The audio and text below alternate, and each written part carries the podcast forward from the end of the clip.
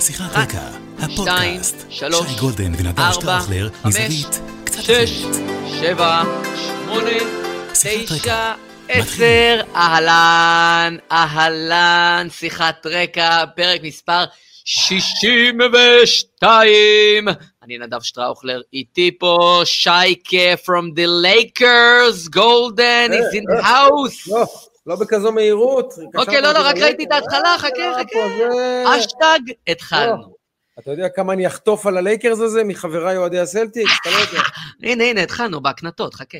ונגיד, איתנו לפני הקלעים, מאחורי הקלעים, מצדדינו, מעלינו, ארטילריה, מסוקים, מל"טים, כוחות יבשה, איגוף, קיטור, האחד והיחיד, רני legend אשל, שאיתנו, ממקסס אותנו, מפדבק אותנו, מרים אותנו, מדסטרפייר אותנו, ומה לא, ובעצם מגיש לכם את המוצר הזה, שיושבים פה שני אנשים חולצות צהובות, שתכף יסבירו גם מה, מה ולמה, אה, והופך את זה למשהו שהוא אה, fun, כיפי, אה, מונגש בצורה טובה, ובמלא מלא מלא פלטפורמות, כי אנחנו בספוטיפיי, ובגוגל פודקאסט, ובאפל פודקאסט, וביוטיוב. שייקה, אנחנו ממש כאילו all around player, מה אני... אנחנו מעצמה, אנחנו מעצמה כמו רוסיה, מה אתה מדבר? אנחנו גם כשחקן וגם כמאמן, מה תגיד? מה אתה מדבר? אנחנו גם הקהל, אנחנו גם הקהל, גם הזה, אנחנו אפילו הפיזיותרפיסט. אנחנו... המעשה, המעשה. איך, איך קראו לו? ניסים שקיות? זוכר את ניסים שקיות? אנחנו גם ניסים שקיות. זוכר אותו? אני זוכר את האחד והיחיד, דוקטור אוסנובסקי, שחקנים שהיו עם רגל שבורה, עם שתי רגליים שבורות, אה, מה לא, חולים, איכשהו... תקופת הפלא של מרק אוסנובסקי. אז אני אספר לך סיפור על דוקטור אוסנובסקי. יותר חזק מהמכשפה מבלגיה. אימא שלי, עליה השלום, הייתה אחות בקופת חולים זמנוף בתל אביב, שגם הקופת חולים הזאת היא כבר לא איתנו למיטב ידיעתי. בכל מקרה, היא עבדה עם רופאים מסוימים, ובאחד הרופאים היה דוקטור אוסנובסקי. ודוקטור אוסנובסקי היה רופא, באותה תקופה רופא הנבחרת, ואני הייתי מקבל למשחקי הנבחרת אה, כל פעם כרטיס ליציע הכבוד. איזה איכות! רגע, רגע, אממה, אממה, כשאימא שלי התחילה לקבל מרוסנובסקי כרטיסים, בדיוק התגייסתי לצה"ל, ממש. נחמדתי משחק אחרי משחק אחרי משחק, את כל משחק ההרכב. איזה בזבוז הקצאה, איזה בזבוז. גם לא סתם קיבלת כרטיסים לכבוד מרוסנובסקי. ממש, ממש, ואז הגיע... ואז הגיע ישראל קולומביה ורמת גן, אתה זוכר? אני לא הייתי, אבל אני בוודאי מבין על מה מדובר. אחד המשחקים הדרמטיים והחשובים בתולדות הנבחרת. נכון, ואני הייתי אז, לא זוכר אם זה היה בקורס תותחן, אולי בקורס מפקדי צוות, לא זוכר איזה קורס, לא זוכר כבר איזה, איזה אחד מה... בתהליך החיול שלי בחיל התותחנים, בתהליך ההכשרה שלי בחיל התותחנים, ואמרתי, אין מצב, לא מחמיץ ישראל קולומביה, לא מעניין אותי, זה, אז, אז הוא הוצג כמשחק המאה, מה זה?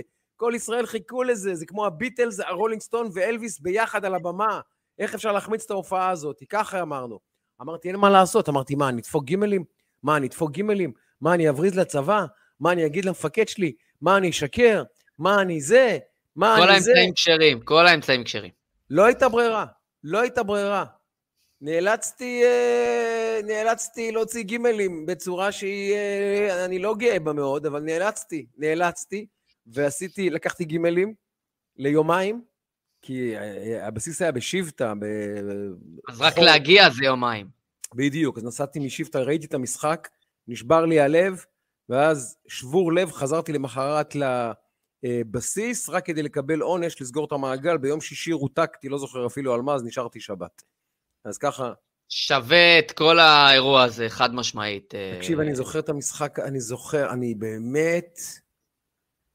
כאילו, כאילו, אני ממש, אני זוכר את הקורה של שלום תקווה. אתה זוכר את הבטח של שלום תקווה לקורה שם משלושה ארבעה מטרים? ראיתי כמובן אחר כך את כל...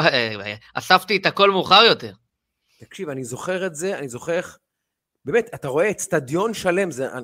מי שלא אוהב ספורט ולא היה באירועי כדורי, אירועי ספורט בכלל, במשחקים כאלה, לא מבין מה זה שפתאום היינו אז, היו שם, אני מעיר, 45, 47 אלף איש, כמה נכנסים אצלנו רמת גן, 47 אלף איש, אתה פשוט שומע את ה... זה ביחד, זה מדהים.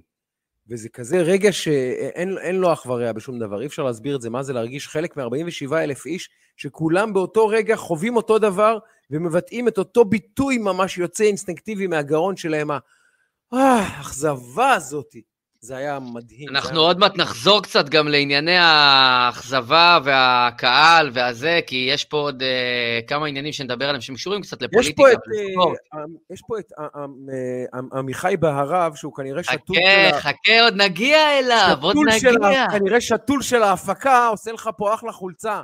עמיחי בהרב, עמיחי בהרב, הייתי צריך לבקש מהסדרן בכניסה שיבדוק, שיבדוק מי אתה. לא יודע, אנשים פה נכנסים פה, מסתננים פה לאולם. אתה היית בודק, אתה היית בודק מי הסדרן, והיית מגלה שגם הסדרן הוא עמיחי בהרב. אז... אוי ואבוי. אז... טוב, רגע, עוד מעט נגיע גם לזה וגם כן. לזה, אבל אנחנו נתחיל כתמיד, אין חוכמות, אנחנו מתחילים כתמיד עם פרק החולצות, ואני כבר רואה פה גם בין היתר בתגובות, כי אתה הרי לא ידוע כאוהד של לייקרס מצד אחד, ומצד שני, קשה להתעלם מהחולצה שלך, למי שלא רואה ורק מאזין ועוד יאזין. אה, יש לך פה לייקרס ככה, בוהק על החולצה, אז אח שלי, תתן ביאור. קודם כל, אני רוצה, לפני הכל, וזה לחבריי אוהדי הסלטיקס, בעיקר דורון דרייר, שכתב לי אה, באמת הודעה נזעמת פעם, שהייתי בחולצה של הלייקרס, הוא אמר לי, שי, אה, חברותינו במבחן עכשיו, מתחת לחולצה של הלייקרס, רק שיהיה ברור, אוקיי? שיהיה ברור, לארי ברד. רגע, נגיד למי שיאזין, שיש לך שם חולצה מאוד, תראה אותה, תראה אותה שוב, זה היה ממש מגניב. מי זה? לארי ברד, באמת, האחד והיחיד. איזה... מה, זו חולצה מדליקה. מאיפה הבאת את זה? זה מה שאני עושה, הולך בעולם, רואה חולצה מגניבה. יאי, חולצה אדירה. כן, לארי ברד, מה זה, אהבה גדולה. אה, הנה ליטל ביפת, הנה איילת רוסו, הנה איתן שלנו ברון, איציק מלול, עמיחי בערב, עמיחי, תקשיב לי, אנחנו נרחיק אותך מהאולם. חכה, חכה, חכה, תאמין לי, הוא ירחיק אותך בסוף, אל תדאג. אשר פרץ, מאיר גולדנר, אה, באמת, כל החבורה פה, אלירן אליהו, לירן אלשיך, איציק מלול, באמת, יוכבד טוויטו. אה, יש לנו קהל, באמת, אנשים, אחד-אחד, מלמיליאן, באמת. אז אני אגיד, אני, אני אגיד על הלייקרס, תראה. רגע, החולצה היא של מי? אני ראיתי איזה... כן, אז, בדיוק נגיד, אז אה, כאמור, אנחנו מציינים ב-NBA את ה-75 שנה להקמת הליגה, וזוכרים את כל השחקנים הגדולים, ובלה בלה בלה, ובלה בלה בלה, ואני, אתה יודע שבגלל שאתה לפעמים אה, אוהד קבוצה, אז קבוצת, הקבוצה היריבה שלה, קבוצה שהיא היריבה המרה שלה, והלייקרס היו היריבים המרים שלנו היסטורית, נכון. אתה, אתה שונא אותה, ושונא את שחקניה, כי אתה לא, כי, כי הם האויב. נכון. כי הם האויב. ויום אחד אתה מתעורר, ואתה מגלה שהחמצת שחקנים די גדולים בצד השני, כי פשוט כל כך שנאת אותם. שנאת אותם. נגיד מכבי חיפה. נגיד היום, אני למשל, אתה יודע, נגיד זי, אה, זי ארמלי, אני לא, יכול, לא יכולתי לראות את הפרצוף שלו. לא יכולתי לראות את הפרצוף שלו. היום, אני אומר, איזה גדול היה זי ארמלי, איזו אגדה, איזה איש, איזה שחקן, זה, איזה... תדע איזה... לך שזה מה שאומרים היום אוהדי הפועל כפר סבא על אורי מגבו, כשהוא היה בביתר. עכשיו הוא הפועל כפר סבא, אומרים, אח, מגבו, מגבו. לא, אבל אתה יודע, נגיד, אני חושב בישראל, אפילו משה סיני היום, כאילו, אני זוכר את השבת ההיא באימקה, שהיה ל"ג בעומר, שהיה, לדעתי, במוצ"ש, היה ל"ג בעומר לדעתי, לדעתי במוצ"ש. ה-3-0 הזה באימקה הוא ושבי לוי, ששבתאי לוי... אתה לא צריך להחזיר אותנו למקומות. לא, זה היה אחד הימים הקשים בחיי, הייתי בן 13, 12, לא זוכר בן כמה הייתי. ואני באמת, לקח לי שנים, שנים, שנאתי את משה סיני, שנאתי, שנאתי, שנאתי. לפני איזה, לא יודע, חודשיים, שלושה, היה איזה, באחד מה-yes, לא מה-yes, מהערוצי ספורט גולד האלה וזה, שידרו משחק של הנבחרת, ואתה יודע, משה סיני, ואמרתי, בואנה, איך בזבזתי כל כך הרבה שנים של השחקן הגדול הזה על לשנוא אותו, על פשוט לשנוא אותו. Mm-hmm. ואמרתי, איזה כיף שהתבגרתי. אותו דבר יש לי עם השחקן הזה. תראה לנו, תראה לנו. מספרו 33, ועם כל הכבוד בלייקרס, לכל שחקן ששיחק, אה, שיחק או ישחק, אבל אף אחד לא ישחק, הקבוצה הזאת תלויה במספר הזה, בלייקרס, יש רק 33 אחד. רק אחד. שם שכולם מכירים, גם אתה בוודאות. קרים עם ההוק שוט. קרים אבדול ג'באר הגדול. ואני לאורך שנים... תגיד לי ג'יימס וורתי. לא, לא, לא. לא, לא. אה, קרים. שואלת אה, שושנה גבאי, למה משה סיני? כי אני אוהד בית"ר, ומשה סיני באמת דקר אותנו בלב. דקר אותנו בלב לפחות פעמיים בחיים שלי, דקר בלב, בלב. אז בכל מקרה, קרים, גם הוא דקר אותי בלב, פעמיים לפחות, פעם אחת זכורה במיוחד. וזה אגב, וזה אגב גופייה מהעונה הזאת של 84, 85, וואו. כן, שבה הוא uh, שבר לנו את הלב, ניצח בבוסטון גארדן, והיה ל-MVP הכי מבוגר אי פעם של סדרת גמר, הוא היה אז בן 38. הוא היה. גם מלך, הוא היה גם מלך הסלים הכי מבוגר אי פעם בתולדות הליגה, בגיל 37. אגדה אמיתית באמת, באמת, אנחנו היום מדברים רק אה, לברון, אה, ג'ורדן, ג'ורדן, לברון, ג'ורדן, לברון, יש כמה שאומרים, טוב, אולי גם עכשיו נכניס את קובי בריינט, אבל חבר'ה, בלי לפגוע בלברון, בלי לפגוע בקובי בריינט, קרים אבדול ג'אבר, בעיניי, הוא שחקן הכדורסל השני בכל הזמנים, סטטיסטית, בהישגים, בהשפעה שלו על המשחק. אתן לך דוגמה למשל, האם ידעת שבגלל קרים אבדול ג'אבר אה, שונו שלושה חוקים במשחק הכדורסל? מה, שלוש חוק- שניות? חוק השלוש שניות, קרים. לעצמי. החוק להטביע, אסור היה להטביע בגלל קרים אבדול ג'אבר. גדול. אסור היה להטביע. ו... אה, אה, איך הוא היה זורק את הזריקה הזאת עם היד? ההוקשוט, מדהים. אני חושב שזו הזריקה, אני באמת, הז- הזריקה היחידה בהיסטוריה שאין דרך לחסום. אין דרך לחסום. אין שום דרך לחסום. אה, קרים היה 7-4, שזה 2.21. בחור גדול, בחור ענק, באמת, גם אתלט גדול. וכשהוא היה עולה עם ה-2.21 הזה ומיישר את המרפק להוקשוט, הנה אולי יראו את זה, מיישר מהמם. את המרפק ועם ה, עם, ה, עם היד ככה עושה את הפליק הזה הקטן של הריסק וזורק את הכדור, באמת שירה, שירה. מי שלא מכיר את קרים אבדול ג'אבר, תיכנסו ליוטיוב, תקישו קרים אבדול ג'אבר, הוקשוט, זה פשוט שירה, גם- זה אגב, מוזיקה. הוא גם שיחק בכמה סרטים באיזה תפקידי צד כאלה מצחיקים שאני זוכר, אתה יודע? כן, כן, שיחק בטיסה נעימה, לדעתי נכון. ככה קראו לזה טיסה נעימה. אגב, אתה. יודע, אתה יודע מה עושה היום אה, קרים אבדול ג'אבר? לא, האמת שאני סקרן מאוד, רציתי אפילו לשאול אותך. אני. אספר לך, הוא מלמד היסטוריה אפרו-אמריקאית באוניברסיטת קולומביה, אוניברסיטה מאוד נחשבת בארצות הברית. יש לו, יש לו תואר אה, דוקטור בהיסטוריה, והוא עובד עכשיו על התואר השני של הדוקטורט שלו, הרבה אומר, הוא יהיה, הוא יהיה פרופסור. אז קרים מדהים. אבדול ג'אבר עומד להיות פרופסור להיסטוריה של אה, לימודי אה, ההיסטוריה האפרו-אמריקאית. אדם, אגב, אה, קראתי מאמרים שלו, הוא כותב טקסטים מאוד מאוד מעניינים, פוליטיים והיסטוריים. אדם מאוד מאוד עמוק, מאוד מעניין, גם שחקן יוצא דופן, באמת אגדה שאני החמצתי לאורך כל החיים שלי, ועכשיו אני אומר, הגיע הזמן, באמת, הוא כבר אדם מבוגר, היום הוא בן 70 ו... הגיע הזמן להכיר לו חסד נעורים ו- ולהגיד לו תודה. אז באמת, אגדה. סחטיק. אגדה. ובזבזתי. אגב, מי השחקן שאתה בזבזת? שאתה אומר, וואלה, בגלל שכל כך שנאתי את הקבוצה שלו, פשוט החמצתי אותו. פשוט בזבזתי אותו. סקאי הוק, כן. אה. אני לא יודע, אין לי מישהו שאני יכול לסמן לך כזה. אה, נגיד, מאוד, אה, לא יודע אם שנאתי, אבל מאוד כאילו בא לי ברע אבי נימני בכדורגל.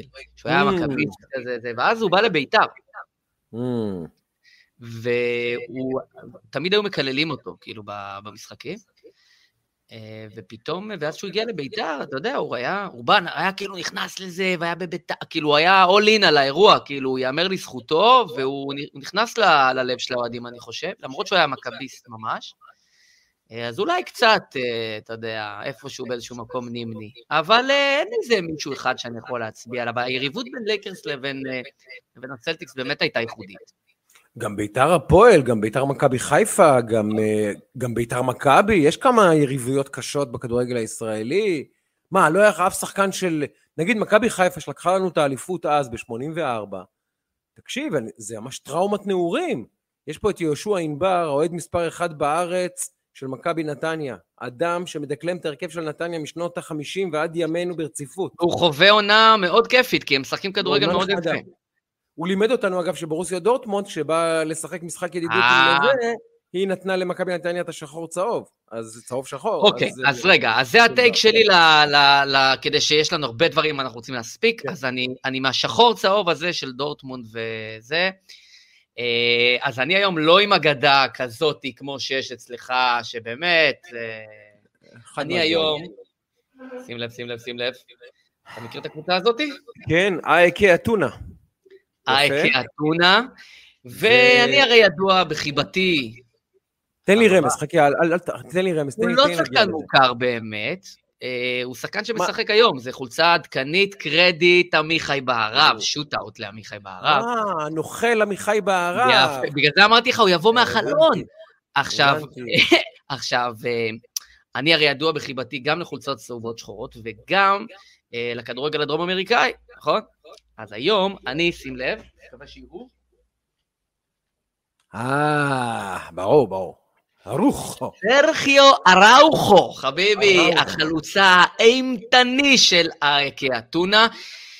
אה, ובתוך חיבתי לדרום אמריקה, זה באמת חלוץ ארגנטינאי, אה, שגדל בבוקה אגב, גם אפרופו צהוב, אנחנו על הצבע ובנרטיב, שיחק בכל הנבחרות הצעירות של ארגנטינה, בחמש שנים האחרונות משחק באייקה אתונה.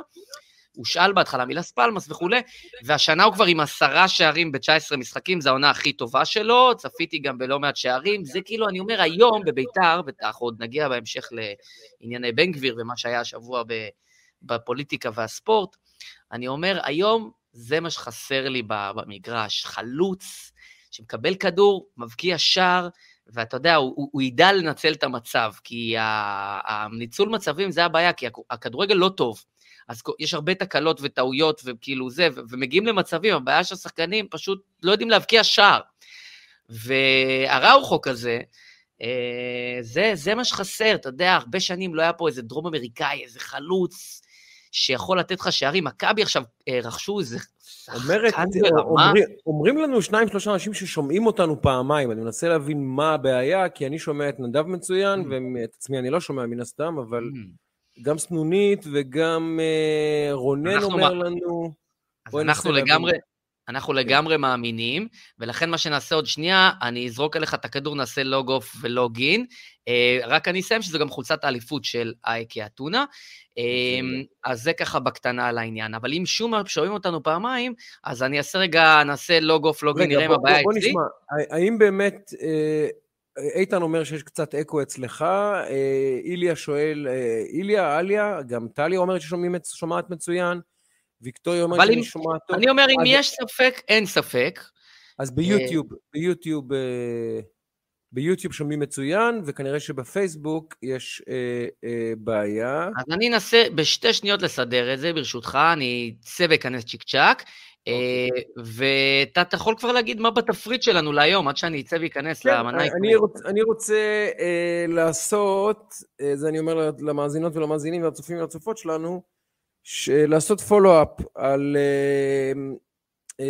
הטקסט שכתבתי על כרמל שאמה ועל השלט תמיכה ברמת גן, שנתלה ברמת גן באוקראינה, באנגלית דווקא, מאוד מעניין, על התכתבות שהייתה לי עם כרמל שאמה, התכתבות שהייתה לי מאוד משונה, אני חייב להודות, וגם לאלו שעוקבים אחרי השידורים שלי במהלך השבוע, זוכרים שחשפתי, או לא חשפתי, זו מילה גדולה, הראיתי לכם כיצד ברק רביד אה, עושה דברו של יאיר לפיד, אכל את הלקרדה, האכיל את הלקרדה את הציבור, הציבור קנה,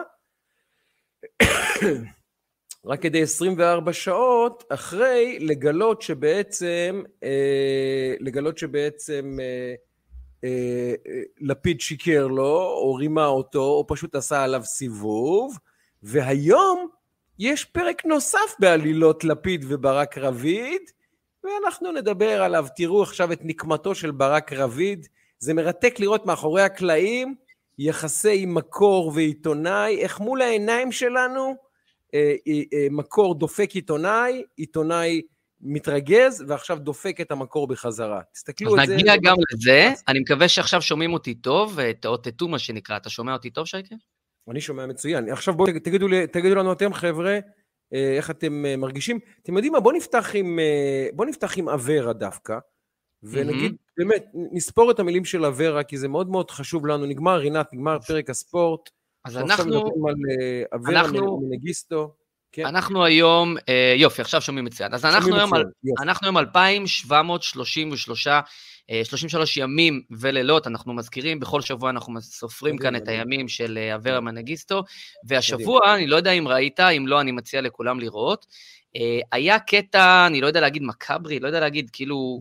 היהודים באים, כן, מישהו בדיוק שאל אותנו אם ראינו את זה, לא נכון. ראיתי, אז מה היה שם? אני אשלח לך את זה, האמת שרציתי לשלוח לך, אני אשלח לך. קטע מאוד חזק, שבעצם רואים שם את, את בועז שראבי, שר שתבוא, ובעצם הוא אומר, אה, הוא, הוא, הוא בעצם אומר שם, תשמע, אם היית בקטע עם מילים אה, שמתחברות לעניין הזה, אה, והוא אומר שם בעצם שבקצה, אם היית לבן, אם היית אדם הלבן, אז היינו מדברים עליך, היינו, היינו רוצים שתחזור, אבל אתה לא, אתה שחור, ולכן אתה יכול להירקב בשבי, במילים אחרות כמובן. קטע כזה עם הומור עצמי, אבל קטע די חזק. אמ, אני ממליץ לכל אחת ואחד אה, לראות, אני, זה קטע כואב, כאילו כואב לצפייה. אני, אני לא זוכר מצב שבו אזרח ישראלי שהה כל כך הרבה זמן בצד השני, ופשוט נשכח מלב. הוא פשוט, אני, אני באמת אומר את זה בעצב רב, לתחושתי, גם אם אברה לא יחזור לעולם, אה, דבר לא יקרה במדינה הזאת. אני לא חושב שחוץ ממך וממני, שממש כל שבוע מנסים אה, אה, להזכיר את זה בפלטפורמה הקטנה הזאת שלנו, הוא פשוט לא נמצא בשיח, לא מדברים עליו, מדי פעם השם שלו צץ, מדי פעם, אבל הציבור אדיש לחלוטין, אין שום התעוררות, אפילו לא סמלית, וזה מדכא מאוד, אני חייב להגיד לך, זה מאוד מדכא. אז אני חושב שהקטע הזה, אני לא... אה, עכשיו אה, נמק את דעתי המורכבת על אה, היהודים באים וכולי, אבל הקטע הזה, שהוא קטע קשה לצפייה, כאילו, למי שבתוך העניין, אבל בהפוך על הפוך אני חושב שהוא בקצה, מבחינת המסר שאנחנו רוצים להעביר, הוא קטע חזק ומאוד עוצמתי, שבעצם רואים את בועז שראבי שם על פסנתר, והשיר שהוא שר לרון ארד, רק שהוא שר את זה ובעצם מדבר על זה שבגלל שהוא, אה, שהוא לא יבוא, כאילו הוא לא יבוא כי אנחנו לא, לא בעניין שלו, מה שנקרא, כי הוא לא לבן וכולי וכולי. זה, אז זה, זה ככה... זה באמת אה, בועז שראבי, בועז שראבי או חיקוי של בועז לא, שראבי? לא, לא, לא, לא, זה... איך קוראים לו? מוסרי? אה, לא מוסרי, אם אני לא טועה. אוקיי. אוקיי, אז לא... אה, לא, לא, כמובן, זה חיקוי וכולי, אבל uh, שווה מאוד לראות, קטע די חזק, אני חייב לציין. שלחו לי את זה כמה וכמה אנשים, האמת, נשלח לך את זה. אני... אתה, אתה שם לב מה, היהודים באים, אני רואה שמעוררת הרבה מאוד uh, טינה ועוינות בקרב uh, הרבה מאוד מהעוקבים שלי, ואני מנסה להבין למה, אני, אני, אני חייב לדעת שאני באופן אישי לא... לא חסיד גדול של התוכנית הזאת, היא לא מבריקה בעיניי כפי שהיא חושבת שהיא, אבל זה כבר אני כמבקר טלוויזיה ולא כ... אדם בעל דעות, אבל תשים לב מה עושה התוכנית הזאת. התוכנית הזאת היא שמה לה למטרה לקחת את כל מה שמכונה המיתוסים, ומה שמכונה הפרות הקדושות הישראליות, וכל הדברים, אה, ממש חופרת בהיסטוריה הישראלית, כולל כמובן מהתנ"ך ומהמקרא ומה... אה, ומחז"ל, אה, על השואה, על חללי צה"ל, על מה לא, כל דבר שהוא מיתוס או קדוש, החברה, החבורה הזאת מנסה לאתגר. עכשיו צריכים לומר שסאטירה זה התפקיד שלה אגב. זה התפקיד שלה וצריכים להיות, חשוב להיות, אה, להיות ברורים. זו לא תוכנית קומית, זו לא תוכנית מערכונים שבאה לעשות צחוקים וזהו.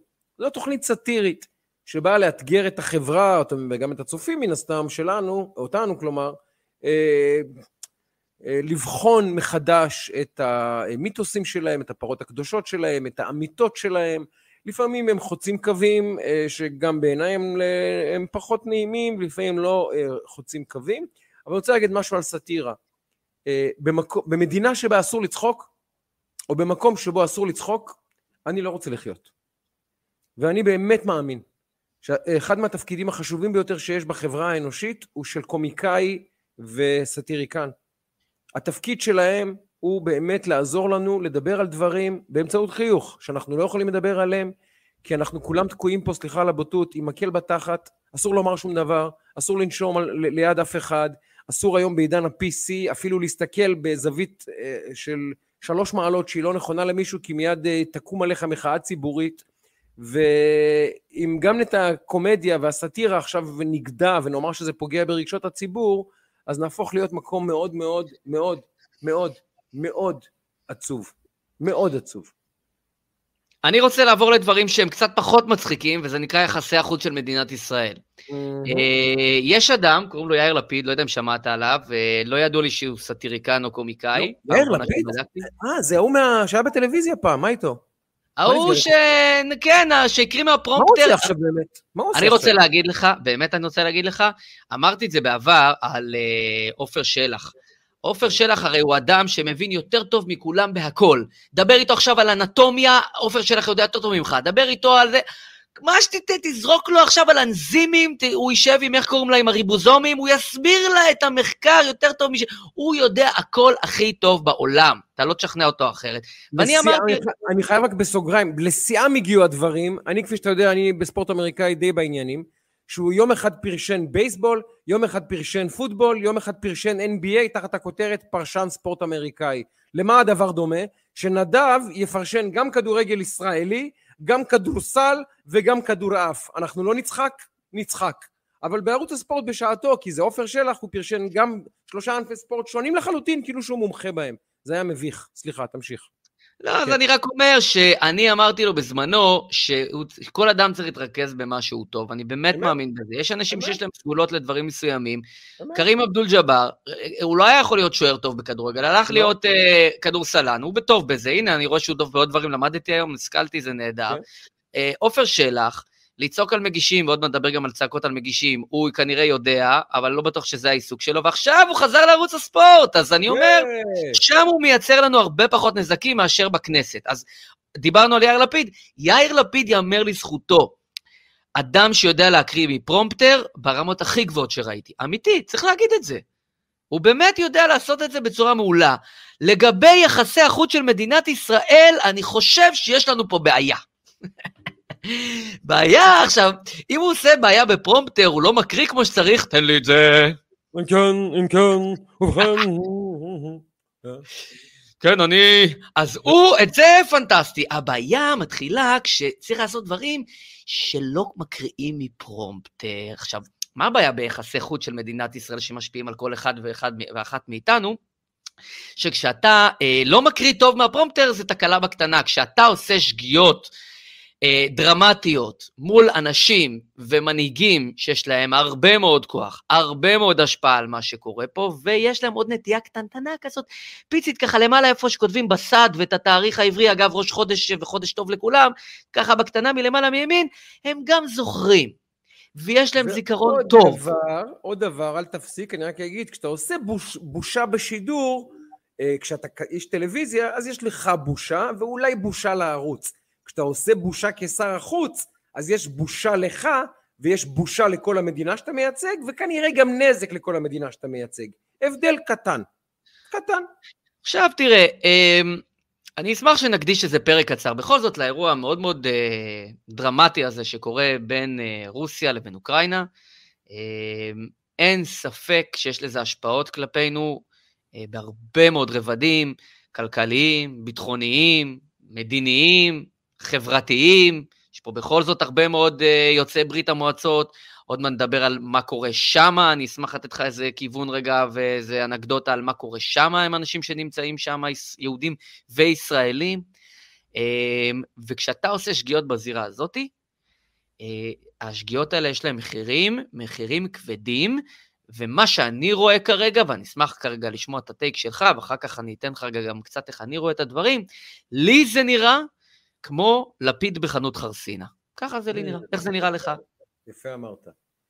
אה, יש לי כל כך הרבה דימויים וביטויים, אני גם משקיע בלפיד הרבה זמן בשידורים שאני עושה לבד, אני אגיד לך ככה על לפיד. אה, צחוק צחוק זה כבר לא מצחיק. צחוק צחוק זה כבר לא מצחיק.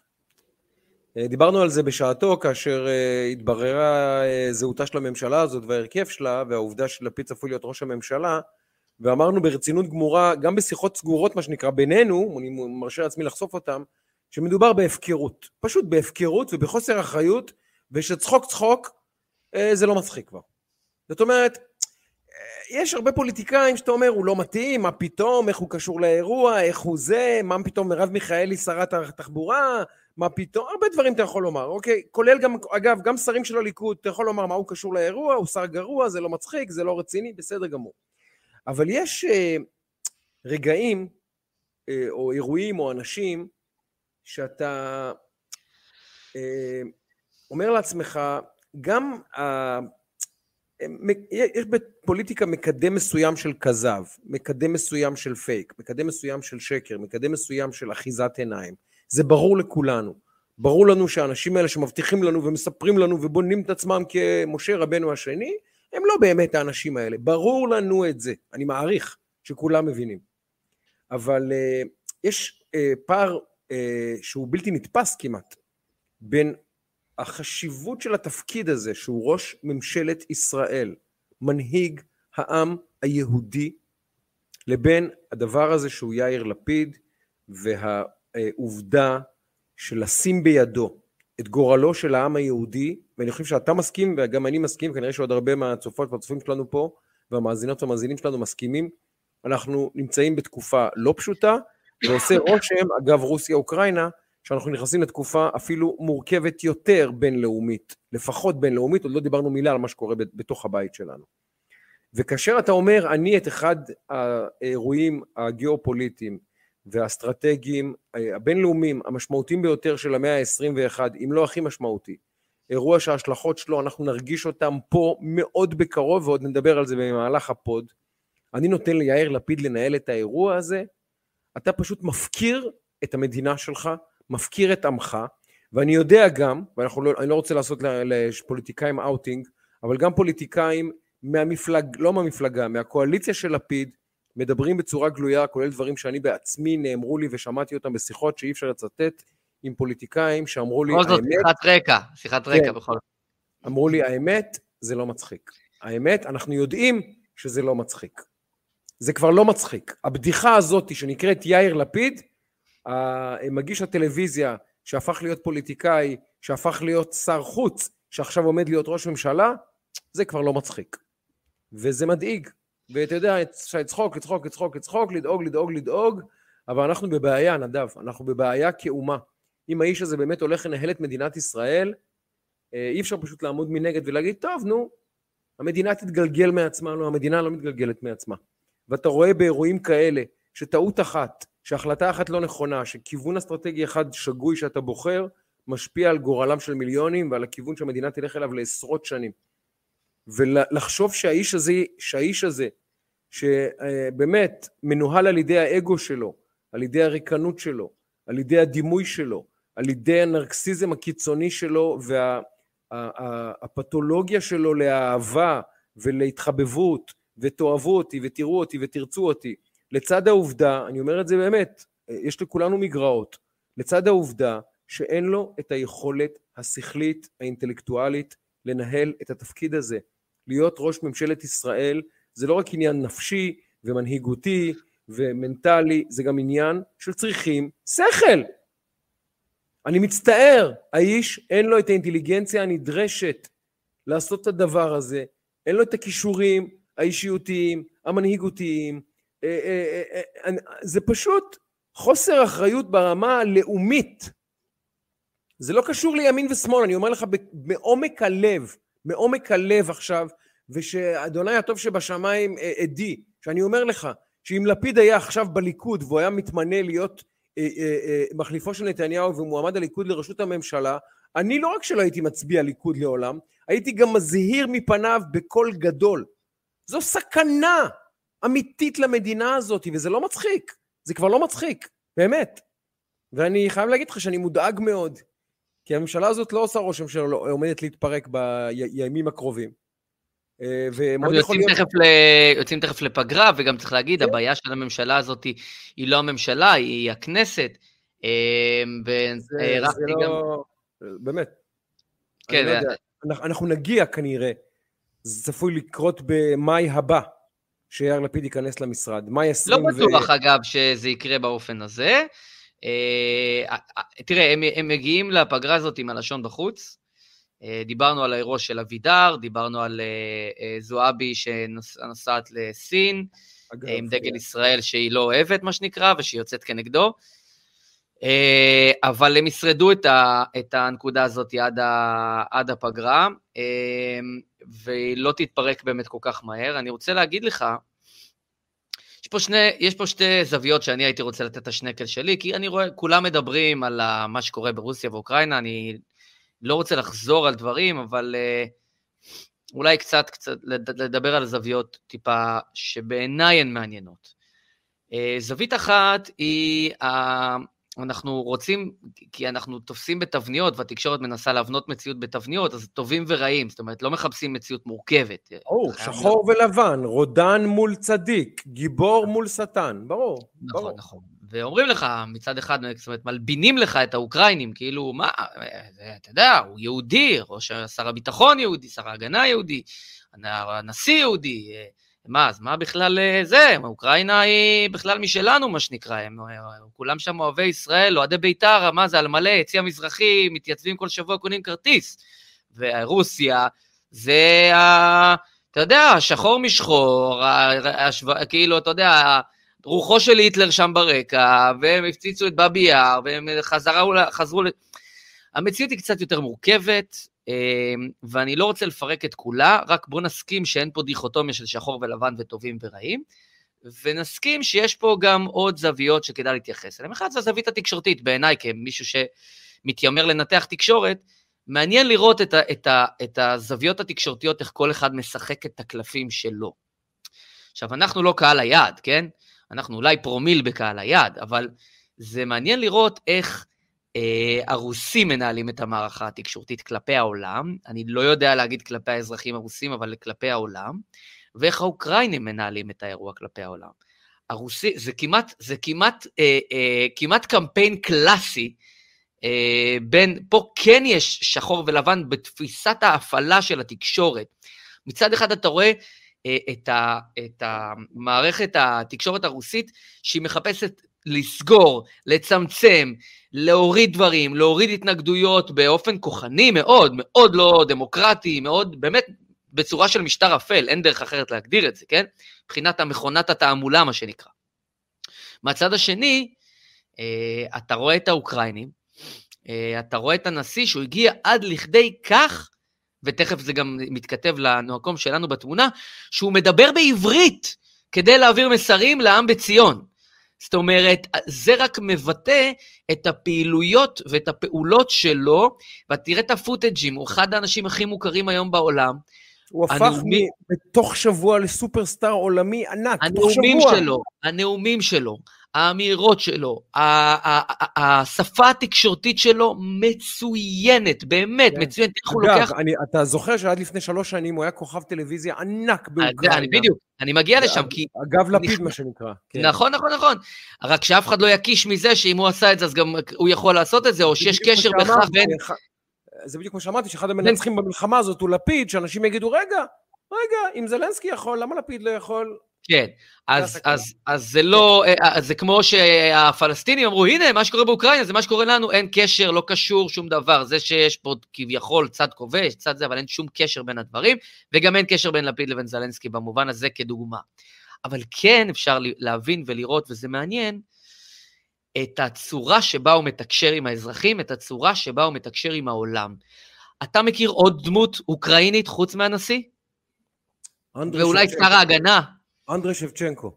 אה, ברור, ודמיטר מיכאלנקו כמובן, קשרה האחורי של ביתר. וסרגי טרטיאק. אותם אני מכיר, כן. לא, אבל אתה לא מכיר, אה, זאת אומרת, שים לב רגע ל attention שהוא מרכז סביבו, לפוקוס שהוא מרכז סביבו, שים לב לכמות הלוקיישנים שראית אותו מצולם בהם בסך הכל בשבוע אחד, שישה ימים. הוא, הוא יודע לייצר framing בתבונה רבה מאוד, הוא לוקח כל מהלך ומתקשר אותו לעולם בצורה חכמה מאוד, וזה באמת, אתה יודע, אני אומר, מכל אחד אפשר ללמוד, ו, אה, ואפשר ללמוד בהחלט גם מהדרך שבה אה, זלנסקי אה, מבטא את עצמו, מעביר את המסרים שלו, גם, אני לא יודע להגיד שוב לעם האוקראיני, אבל אתה כן רואה, או לפחות במה שיוצא החוצה, שאוקראינה מאוחדת, שהיא מגובשת, אתה פחות רואה את התמונות של בורחים מהמדינה, ראית את זה גם. יש תמיד במאמץ, כשאתה במלחמה, אנחנו מתרגלים את זה, פיקוד העורף וההגנה וההתקפה, מה להבליט לאזרחים. בסוף יש פה מדינה שמתנהלת, אנשים יפונו, יתפנו וכולי. אתה לא רואה פה עם תבוסתן, אתה רואה פה עם לא. נלחם, הם מצליחים להוציא את התמונות הנכונות, ברור שהתקשורת העולמית איתם, ברור שיש קשב לנרטיב שלהם, אבל זה לא מספיק. הוא עושה פעולות מאוד חכמות מבחינתו, כדי לבטא את המצוקות שלו, כדי לייצר, דיברנו בשבוע שעבר על איך אתה מצליח לכנס ולסכום אליך עוד ועוד קהלים, לספוח קהלים. ודיברנו על ההפגנות הימין, איך הם לא מצליחים לספוח קהלים כי לא עובדים חכם, כי אין אסטרטגיה, כי אין נרטיב, כי אין מסר, כי אין גיבוש של קהל רחב. פה בדיוק הפוך. תראה איך זלנסקי מכנס עוד ועוד, תראה רק בחלקת האלוהים הקטנה שלנו, מפציצים את באבי יאר, הוא בא מדבר בעברית. אחי, יש לו מלחמה על הראש. הוא מוצא את הזמן, תבין כמה הוא משקיע בתקשורת, ותראה כמה הוא נמצא... אתה יודע שיש 200 אלף יהודים באוקראינה? 200 אלף. אז, אז, אז, אז, אז אתה יודע מה, אז אתה לוקח אותי לנקודה השנייה. קודם כל, זאת הייתה נקודה ראשונה, שרציתי, אה, כי אני חושב שזו נקודה שאני לפחות לא ראיתי שיותר מדי מדברים עליה, אבל המימד התקשורתי בקרב, במלחמה, בתקופה של אי-ודאות, הוא קריטי. עכשיו, אנחנו תמיד מסתכלים על זה מהזווית שלנו החוצה. פה יש לנו איזה לוק למשהו שאנחנו קרובים רחוקים, זאת אומרת, יש לזה הקשרים אלינו, זה לא עכשיו באפריקה, איזה משהו שאנחנו לא, רחוק מאיתנו, לא מבינים, זה קורה פה באירופה. הרבה מאוד אנשים היו באוקראינה, הרבה מאוד אנשים היו ברוסיה, הרבה מאוד אנשים מכירים, כי אנחנו, מה לעשות, הייתה פה עלייה מאוד משמעותית מרוסיה ומברית המועצות, חלקם אוקראינים, לא משנה כרגע, זה קרוב אלינו במידה מסוימת, ופתאום יש לנו לוק על איך זה יוצא משם החוצה. ולראות את זלנסקי, באמת אפשר, אני לא יודע מה רמת קבלת ההחלטות שלו, אני לא יודע אם הוא כשיר, אני לא יודע אם הוא באמת מנהיג כמו שהוא, אני לא יודע, אני לא בפנים, אבל אני יכול כן להסתכל על, על, על הקשב התקשורתי שלו, על ההבנה התקשורתית שלו, על ה framing הנכון. הוא הוציא את הקטע שהוא חתם הצטרפות, לא זוכר, לברית נאט"ו, לא זוכר שביקש להצטרף לאיחוד, לא יודע, לא באיזה משהו, בתמונה על מדים עם שר ההגנה שלו, באיזה בודקה, כותב... יש משמעות למסגור, והוא עושה עבודה נפלאה ברמת המסגור של המסרים שלו, ושאפו, אני באמת מסיר את הכובע במובן הזה. אני חושב שהוא מבין שהמלחמה הזאת אה, היא מלחמה הרבה יותר, לא, סליחה, שגורלה של אוקראינה תלוי ביכולת של אוקראינה לייצר נרטיב שאיכשהו אה, אה, ייצר מעטפת, ואגב, העובדה שהפער בין הנרטיב האוקראיני לנרטיב הרוסי, או יותר נכון הדרך שבה התקבע הנרטיב כפוטין, אה, תקשיב, על שער, ראית את שער טיים? ראית את שער טיים? שער טיים, אני אחפש אה, את, את ה... אני אראה את זה, לה, יש לנו גם צופים מן הסתם, אני אראה לך, עכשיו, אה, טיים זה עיתון רציני, עיתון mm-hmm. מאוד רציני, אחד ה... אה, היום מן הסתם הוא פחות חשוב, כי בכלל עיתונות, ה, אה, אה, עיתונות הספורט אה, אה, לא עיתונות הספורט, סליחה, עיתונות הכתובה בכלל. אה, אה, נכון. כן, במצב רע, אבל הנה התמונה, תסתכל את התמונה. תמונה שבעיניי מדהימה ממש. בוא נראה אותה. אגב, אני רק אגיד שהנרטיב שלו הוא פוגע פעמיים. הוא פעם אחת אה, ממנף אותו ואת המסרים שלו, ופעם שנייה... הנה כן. התמונה. למי שלא רואה, פוטין וחתכו את אה, אפו ואת אה, את אה, פיו, ויש לו את האף ואת השפם של היטלר, כאשר הדימוי הוא, הוא תקשיב, זה, זה, זה Time, זה עיתון רציני, זה כבר מיינסטרים, כן. מיינסטרים שמרני אפילו בדרך ביטוי, מה שאומר שהמלחמה בנרטיב הוכרעה, יש לנו נכון. רשע, היטלר חדש, מודרני, פוטין, מול מי? מול אה, אדם אה, באמת, עושה רושם של אדם לבבי ואפילו מקסים, כל העולם רוצה לחבק אותו, יש בו משהו אה, מאוד פשוט, אין לו גינונים, הוא לא נתפס כאיזה אדם מרוחק, לובש טישרט אה, צבאי במהלך כל השבוע האחרון, עושה עבודה נהדרת, ועכשיו תסתכל מה קורה. אני אומר לך, אני עוקב אחרי המלחמה הזאת עכשיו בתפקידי בערוץ 14, אני צריך סתם להתעדכן בחדשות ברמה יומיומית ממש גבוהה כדי להיות בעניינים לגמרי, אז התגייסות בינלאומית כזאת אה, לחרמות, לסנקציות, ל, ל, המהלכים שקורים הם תקדימיים והם מפחידים גם, כי אגב אני אומר את זה כבר כמה ימים, אני אגיד את זה בקצרה פה, את מה שעושים לאוקראינים, מי שמדמיין או חי באשליה שזה לא המתווה או המפה שישראל תפגוש בשומר החומות הבא, אז הוא חי בסרט. העולם עכשיו מייצר תקדימים של העולם המערבי, מייצר תקדימים של כיצד לנהוג במדינות כובשות, במדינות אה, אה, שיש בהן רודנות או שיש בהן אלימות או מדינות שהן עברייניות של החוק הבינלאומי. עכשיו מי נתפס תמיד מי נתפס תמיד? כותבים פה החבר'ה שזה לא העמוד הרשמי של באמת של ה Time, זה איזשהו take-off שעשו, האוקראינים עשו לדבר אה, הזה, אוקיי, אבל אני, אז אני... זה, לא, זה לא הם שמו את זה, אבל אתה יודע מה, דיברת על העיתונות המודפסת, גם שזה לא הודפס, כנראה שהדבר הזה תפס כל כך חזק, כן, זה שם כן. לנרטיב, כן. שזה כבר, זה כבר לנו, באמת כאילו פיוטי כזאת. כן, אומר לנו פה, הנה, יש פה כמה שאומרים שזה, שזה נכון. פייק, בסדר גמור, עדיין, אבל תסכימו שהדימוי של סטלין והיטלר חדר למיינסטרים, נכון. חדר למיינסטרים ממש, אה, ואנחנו רואים עכשיו, שים לב, אה, זה, זה מתחיל בסנקציות אמריקאיות רגילות, איסור לסחור נשק, איסור בזה, איסור בזה, ואז דרמה גדולה, מערכת הסוויפט, שהיא המערכת הבנקאית שמעבירה בעצם כספים בין מדינות, נחסמת בפני הרוסים, הם לא יכולים לקבל ולא יכולים להוציא כסף מהמדינה, זה דרמה גדולה מאוד מאוד מאוד במושגים כלכליים. אה, ארה"ב סוגרת את השמיים למטוסים אזרחיים רוסיים.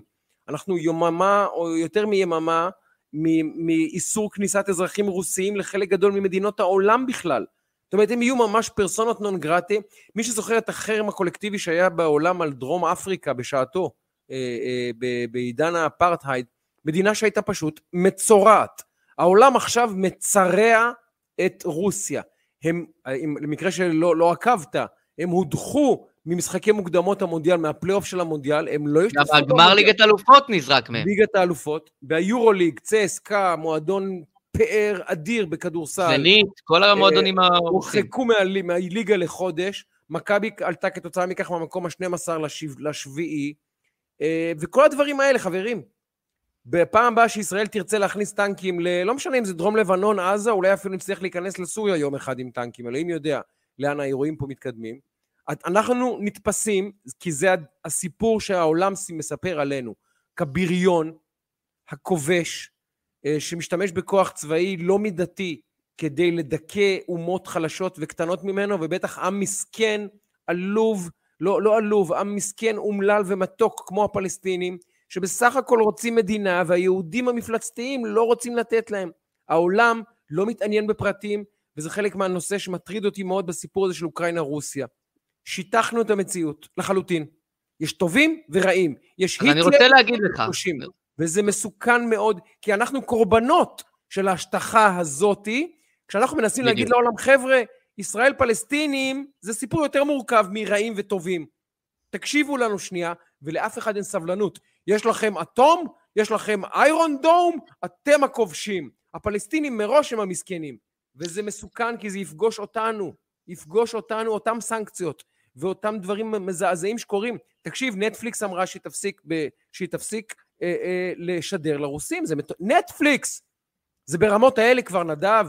זה, אנחנו מתקרבים לאזורים מאוד מסוכנים שאנחנו נפגוש אותם. כי ברגע שנחצו תקדימים כאלה, נקבעו תקדימים כאלה בשטח, הם יפגשו גם אותנו. מפחיד ומדאיג מאוד.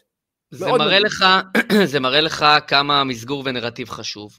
נכון. וכמה הדיכוטומיה היא דרמטית. אבל אני רוצה להגיד לך עוד דבר וחצי, ואז אולי נתקדם עוד טיפה גם קדימה, כי יש לנו עוד איזה נקודה או שתיים שרצינו להגיע אליה. מדד האנטישמיות באוקראינה, שנאת יהודים, איך שאתה תרצה לקרוא לזה, אה, אתה יודע מה המספר שם בגדול?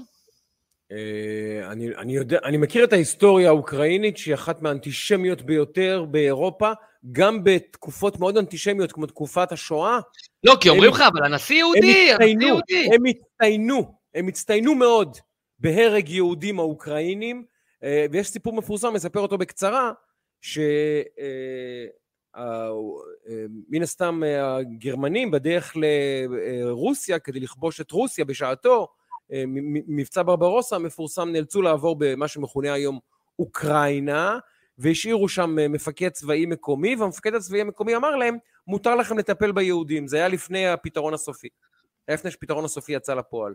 והאוקראינים הגיעו לזוועות שכאלה, עד שהגיעה הוראה מהמטה הגרמני בברלין, מהאייכמנים וההיטלרים, לאוקראינים להרגיע קצת. הגרמנים אמרו לאוקראינים, תרגיעו קצת עם מה שאתם עושים ליהודים. זה הגיע לזה. להראות לך איזה אומה אלימה ואנטישמית הם היו. אז אה, לפני שאנחנו רצים לחבק אותם פה ולתלות את דגלי אוקראינה בכל ישראל, כאילו שאנחנו לא יודע מה, רק נזכיר את מה שהיה בבאבי יאר. רק על רקע באבי יאר, אני לא הייתי תולה יותר את דגל אוקראינה לעולם בישראל. אז תראה, אז אני חושב, אתה יודע, בסוף אתה אומר, מצד אחד זה הנכדים והנינים של האנשים האלה, אני לא אומר אה, שצריך להעניש את ההורים על המעשה של הילדים, אבל המציאות היא כזאת, היא שאומרת שהאנטישמיות באוקראינה הייתה על 35 אחוז, זה אחוז מטורף, כן? מטורף. כל בן אדם שלישי הוא אנטישמי, כאילו, לפי הדבר הזה, נגיד. ובא, ומדד, זה קצת יותר מורכב מזה, קצת, אני גם עשיתי קצת השטחה, זה קצת יותר מורכב, אבל לצורך העניין 35% מדד אנטישמיות היה, ומהרגע שזלנסקי עלה, מדד האנטישמיות עלה ל-48% באוקראינה, וואו. אוקיי? כי כל אוקיי? אוקראיני 70... שני הוא אנטישמי. זה לא בדיוק אחד לשתיים, אבל זה, יש, המדד הוא קצת יותר מורכב, אבל 48 אחוז, זה, זה השנאת היהודים, זה המדד, ש-70 אחוז מאוכלוסיית אוקראינה אומרת שליהודים יש השפעה רמה, רבה מדי על הנעשה במדינה, על הבנקאות, כל הדברים שאנחנו מכירים וכן הלאה. אוקיי, אז רק שנבין על מה אנחנו, מה, על מה אנחנו מדברים פה. אז עכשיו, אז זה לא אומר שצריך להרוג חפים מפשע, זה לא אומר וכו' וכו', ופוטין הוא לא צדיק, בסדר? אבל רק בוא נשים את העניין. עכשיו אני רוצה לקחת אותך, דיברנו על לפיד. מה הסכנה, וזה הזווית השנייה שרציתי לדבר איתך שלא מדברים עליה. ברוסיה יש עשרות אלפי ישראלים. אתה ידעת את זה? הייטק, כן. עניינים, אנשי כן, עסקים וכולי. כן, עכשיו, ברגע שיאיר לפיד בא ומדבר בצורה כל כך נחרצת, בימים שצריך להיות חכמים ולא צודקים, ככה אני חושב לפחות,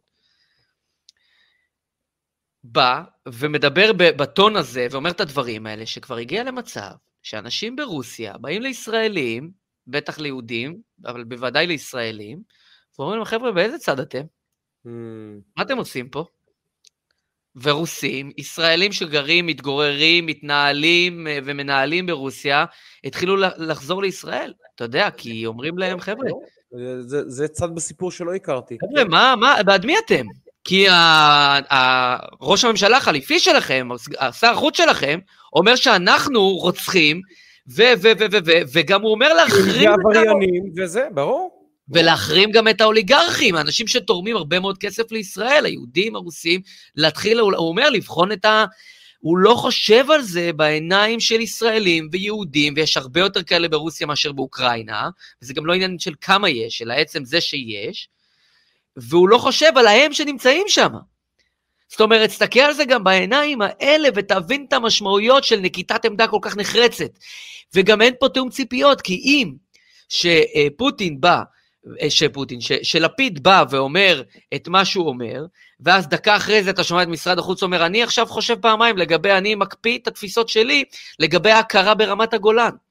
ואנחנו מבינים האינטרסים האסטרטגיים שלנו ברמת הגולן ועם הרוסים בכלל, והתיאום הביטחוני שיש איתם בתקופת נתניהו, וכמה הוא חשוב. עכשיו, יש פה בעצם במידה מסוימת, ואני טיפה מכליל, מלחמה בין השמרנים לבין הליברלים.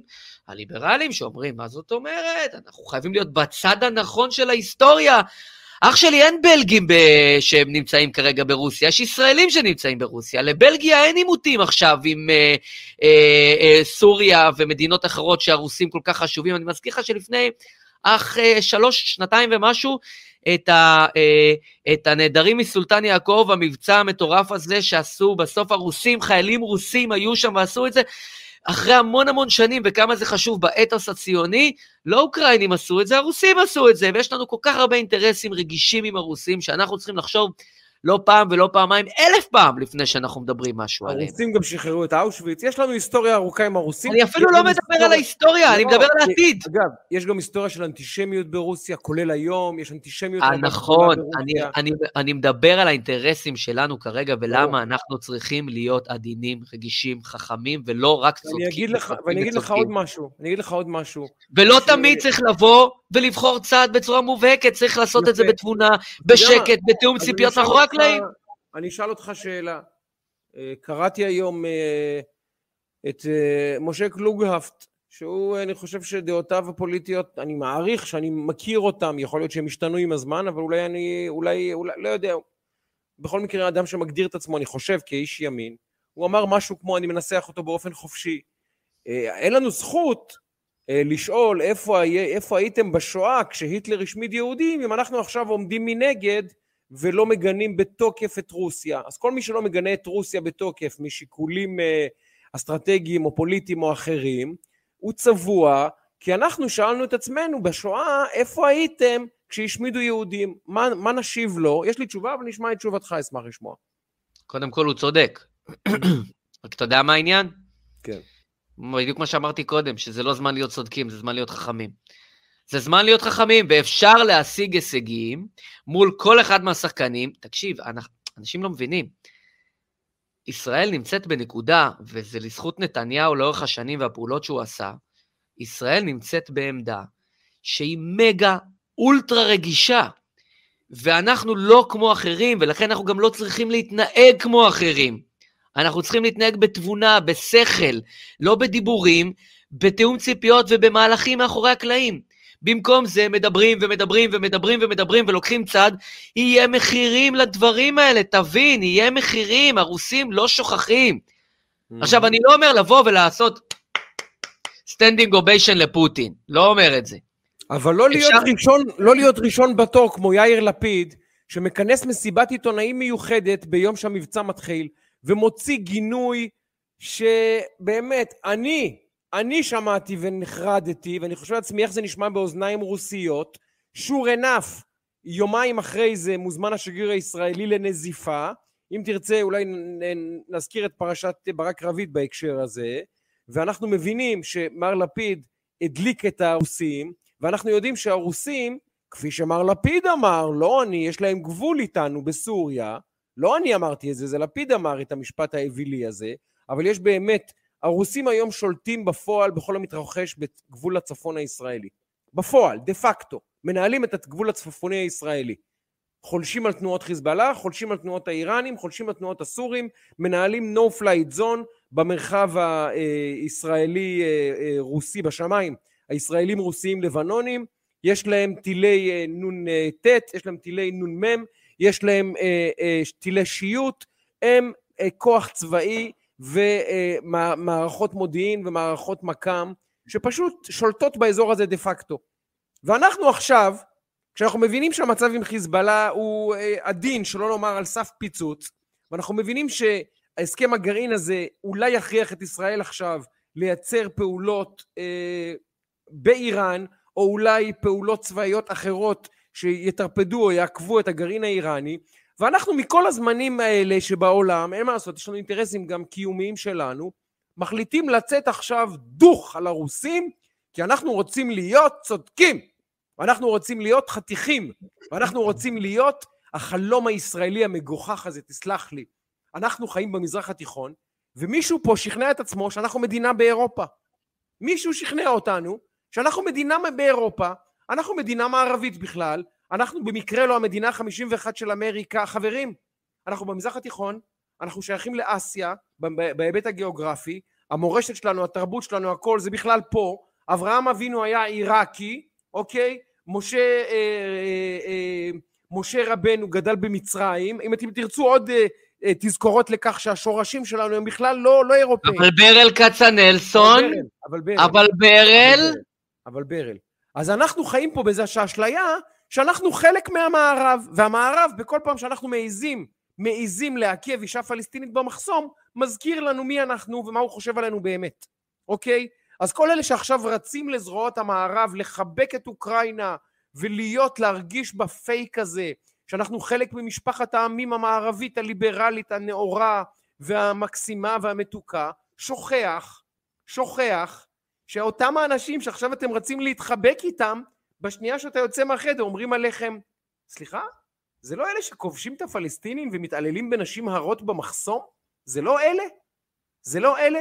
עכשיו, מה אתם חושבים? זה הלפידים, הלפידיזם הזה, שלצערי הדביק הרבה אנשים במדינה, כולל מר קלוגהפט, אגב. ואנחנו לא רוצים לומר מילים רעות על קלוגהפט, הוא אדם נחמד בסך הכל.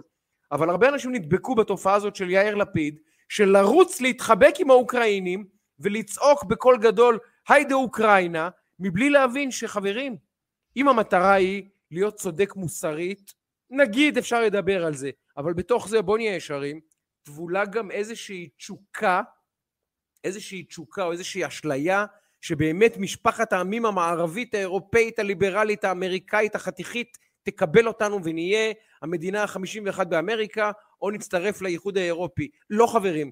זה שאנחנו שולחים שיר לאירוויזיון ומכבי ומכבי משחקות באירופה, אנחנו, לא הופך אותנו לאירופאים. והאירופאים מזכירים לנו, וגם האמריקאים מזכירים לנו, אחת לזמן מה דעתם עלינו באמת, ואנחנו מגלים את גילויי האנטישמיות באירופה בממדים שהם היסטוריים, מדאיגים כבר. גם באמריקה שיעורי האנטישמיות עולים בממדים מדאיגים. אנחנו שומעים את uh, סגנית הנשיא, uh, נו, סגנית הנשיא האמריקאית, קמלה, לא, לא קמילה האריס. קמלה, קמלה, קמלה. קמלה. כן. אומרת שהיא בהחלט מבינה, אני זוכר את הציטוט הזה, אני לא זוכר בדיוק מתי זה, לפני שבועיים, לא זוכר, חודשיים או שלושה, מדברים על פיגוע התאבדות, והיא אומרת, אני בהחלט מסוגלת להבין פיגועי התאבדות כנגד יהודים, היא מסוגלת להבין את זה. אנחנו זוכרים מי מנהל היום את אמריקה, אנחנו זוכרים מי מנהל את אירופה, ואנחנו זוכרים, או מי שלא זוכר, כדאי שייזכר, מה קרה פה בשומר חומות. הרי ישראל ברגע שהיא יוצאת להגן על עצמה מפני אש, אה, אה, אה, אה, אה, באמת, אש מרחיבה בלי שום, אה, אה, בלי שום איכון ושום אה, תיווך, פשוט אש חופשית משוחררת על אוכלוסייה אזרחית, כשישראל מעיזה להגן על עצמה עם כיפת ברזל, לא לתקוף בעזה, אלא ליירט את הטילים, אז העולם כולו אומר, חבר'ה, יש פה משוואה לא פרופורציונלית, יש פה כאלה שיש להם כיפת ברזל, ויש פה כאלה שאין להם כיפת ברזל. אתה, אתה זוכר את, את, את הימים האלה? שהאמריקאים נזפו בנו, בעיקר אני מתכוון בתקשורת ובצד אה, השמאלי של המפה, שעכשיו אגב נמצא בשלטון, נזפו בנו על זה שאנחנו משתמשים בכיפת ברזל, להגן על עצמנו, כי זה לא שוויוני. אז אנחנו עכשיו רצים לזרועות האוקראינים כדי להיות חלק מהם?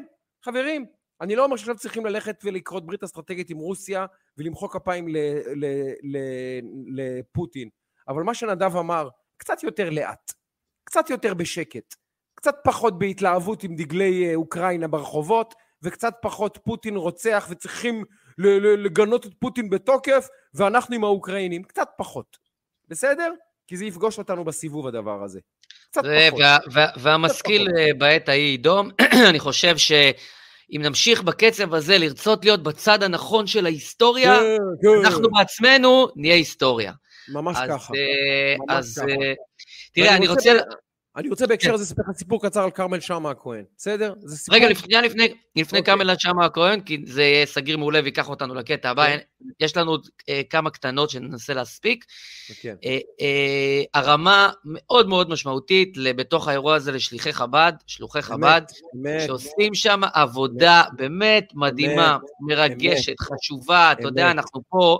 שבוע שעבר דיברתי על uh, משפחת שימל ועל התרומת uh, כליה, אחר כך פרסמו את זה, גם ראיתי בוויינט, זה מאוד שימח אותי, uh, ועל איך מסתכלים על המתנחלים ועל החובשי כיפות, ואז אתה רואה את זה, וזה כאילו, אתה נשאר, כאילו, מה אתה יכול להגיד? אז, אז גם על, על, על שליחי חב"ד, אתה יודע, על כל מה שהיה לנו פה, גל מטורף של ההדתה בתל אביב, ואיך מסתכלים על החב"דניקים, ואוי ואבוי, ותפילין. אח שלי, זה אותם אנשים שעושים מלאכת קודש מדהימה ומרגשת. פעם אחת הם פה בתל אביב, או בקטמון עם אה, הרב אור זיו, חבר שלנו, או פעם, ופעם אחרת הם נמצאים בחרסון, או השד יודע, בקייב, בתוך בדניאפר, או איפה שזה לא יהיה, ונמצאים שם ולא עוזבים, ואנשים אומרים, מה הם נשארים שם, כל האנשים? אז הם, אני כתבתי על זה שבפיקוד העורף, ואני הייתי איזה 12 שנים דובר פיקוד העורף בחירום, ויש להם אה, בפיקוד העורף ברמלה במחנה, כזה באמרה מאוד חזקה, מגיעים ראשונים, נשארים אחרונים.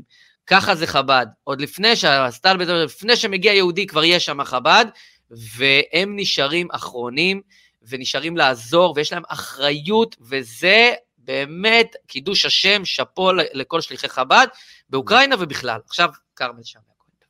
אה, אני אגיד עוד משהו אחד. איזה אומה בעולם, איזה עם בעולם, איזה קבוצה אנושית בעולם, יש לה את הקטע הזה שבכל מדינה בעולם, כל מדינה בעולם, יהיה איזה נציג של תנועה מוזרה שנקראת חב"ד, וכל אדם ששייך לעם הזה, שידפוק בדלת ויגיד שלום, אני יהודי, יפתחו לו את הדלת ויגידו בוא, תשב, תאכל, תישן, תשתה, תקבל הגנה, תקבל סיוע, תקבל עזרה, תקבל תמיכה רפואית, תקבל אה, אה, אה, כל תמיכה שאפשר לדעת. איפה יש בעולם? זה הקסם של העם היהודי, ואני מצטער, אנחנו פה בישראל קצת מפספסים את העניין הזה. כמה העם היהודי הזה הוא הדבק שמחזיק את המקום הזה. לא ישראל, לא הדגל, לא המדינה אפילו. העם היהודי מחזיק את המקום הזה שנקרא ישראל, ואת הרוח הזאת של המקום הזאת.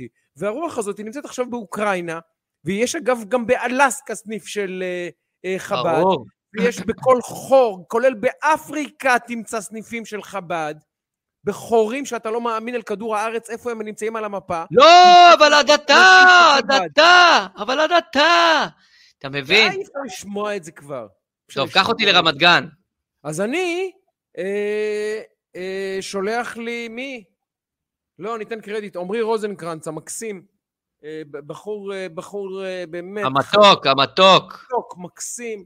מותק. שולח לי תמונה, שאני רואה את זה אצלו בפייסבוק, לא זוכר.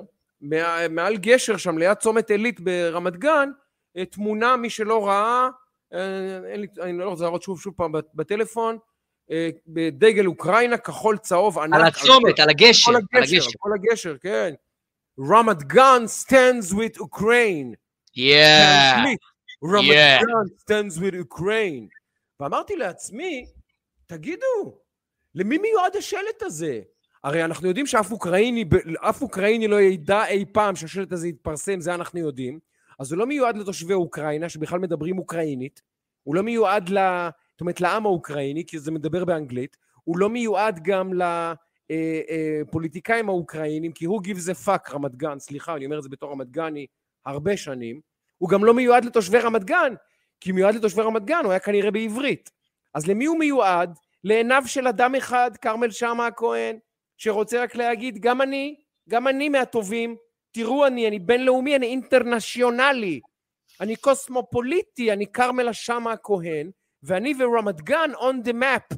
שמתי את רמת גן on the map, אני כרמל שאמה הכהן, ואנחנו עכשיו כמו פריז, כמו ברלין, כמו טוקיו, גם רמת גן stands with Ukraine.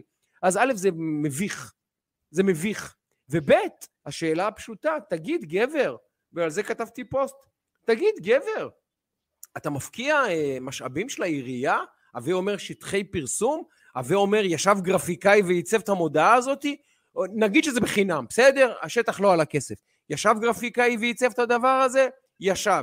אם מישהו יצטרך לתלות את זה, לתלות. מישהו יצטרך להפעיל את, אפילו אם זה חשמלי, להפעיל את זה. זאת אומרת, משאבי עיריית רמת גן, לא משנה אם זה עשרה שקלים או, מאה אלף שקל, זה לא משנה אפילו כבר, משאבים ציבוריים שנלקחים מכספי הארנונה של תושבי רמת גן, ביניהם אבא שלי שיהיה בריא ואחי שיהיה בריא לא פחות, הם נלקחים כדי לקדם את הרצון של כרמל שאמה הכהן לתפוס את עצמו כקוסמופוליטי. אז כתבתי פוסט, נראה לי טענה די לגיטימית, מה אתה רוצה, כרמל?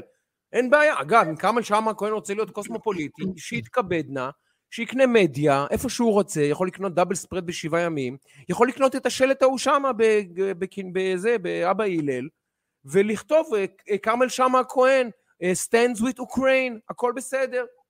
מכספו. מה אתה כותב רמת גן? ואם אני רוסי ואני, אם אני יוצר, סליחה, עולה מרוסיה ואני תומך ברוסיה בכלל, מה קרה? הפכת אותי לתומך באוקראינה? מי אתה? שתגיד לי שאני תומך באוקראינה. זה אחד. אז אני כותב לו, תגובתו של כרמל שאמה הכהן, אדם שחי ברשתות החברתיות, ומנהל את המדינה ואת רמת גן דרך הרשתות החברתיות, לא יכרע לבוא, אני אומר לך עשר דקות אחרי שהפוסט עולה, אני מקבל ממנו הודעה. רגע, רגע, אתה, רק שאני אבין, אתה העלית את הפוסט והוא כתב לך הודעה, או ששלחת לו את זה? לא, לא, לא, אני מעלה פוסט. אוקיי, אוקיי, אוקיי.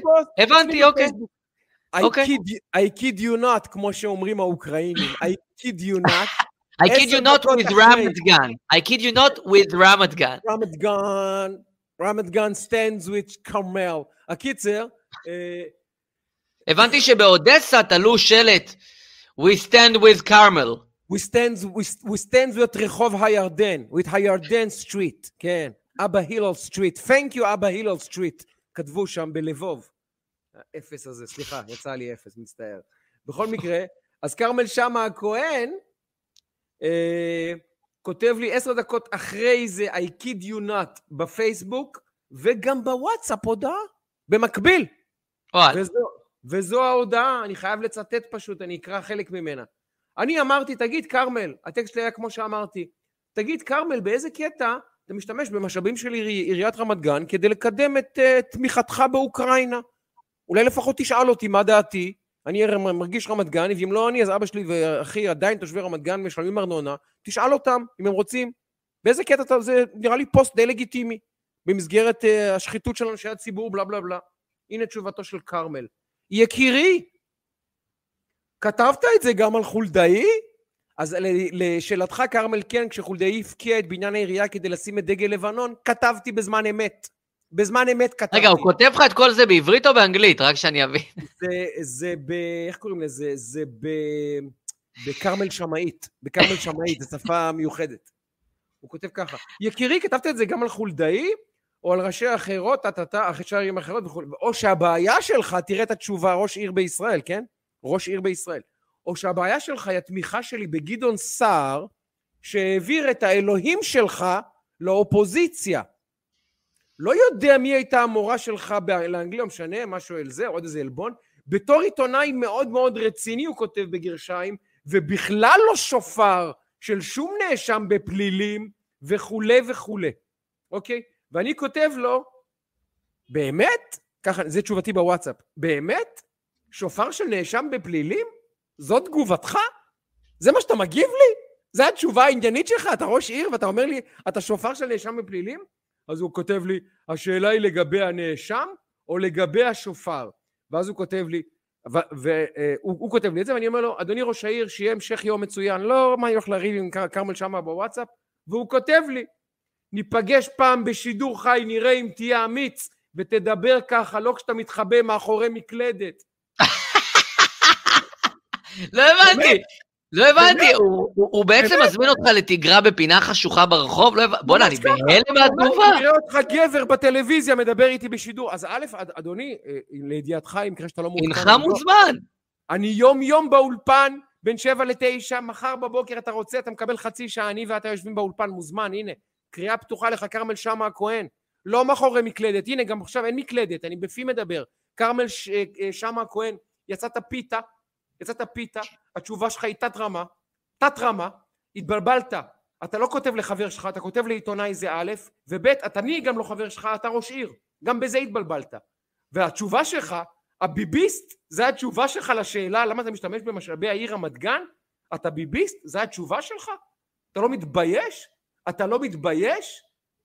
לומר לי כתשובה לשאלה למה אתה משתמש במשאבי העיר רמת גן, לא הזכרתי את ביבי, לא הזכרתי כלום, אמרתי, למה עיריית רמת גן משתמשת במשאבים שלה כדי לקדם את האינטרסים של ראש העיר? אה, הוא אומר לי, זה כי אתה ביביסט ואתה שונא אותי כי אני תומך בגדעון סער. מה שנקרא, על ראש הגנב לא בוער הכובע, אלא עושה ספירלה הכובע, ואז בוער. אז אחי, אחי, מר אה, כרמל שאמה הכהן, א', אל תאיים, בוא לאולפן, בשמחה, בוא ניפגש באולפן, בכיף. אני חושב שזאת ההצעה הכי פרודוקטיבית שיש, שיבוא לאולפן, שיסביר את התגובה הבאמת מוזרה הזאת, תגובה מוזרה ממש. הוא אומר לי, נראה אותך בשידור חי, תהיה אמיץ ותדבר ככה, לא כשאתה מתחבא מאחורי מקלדת.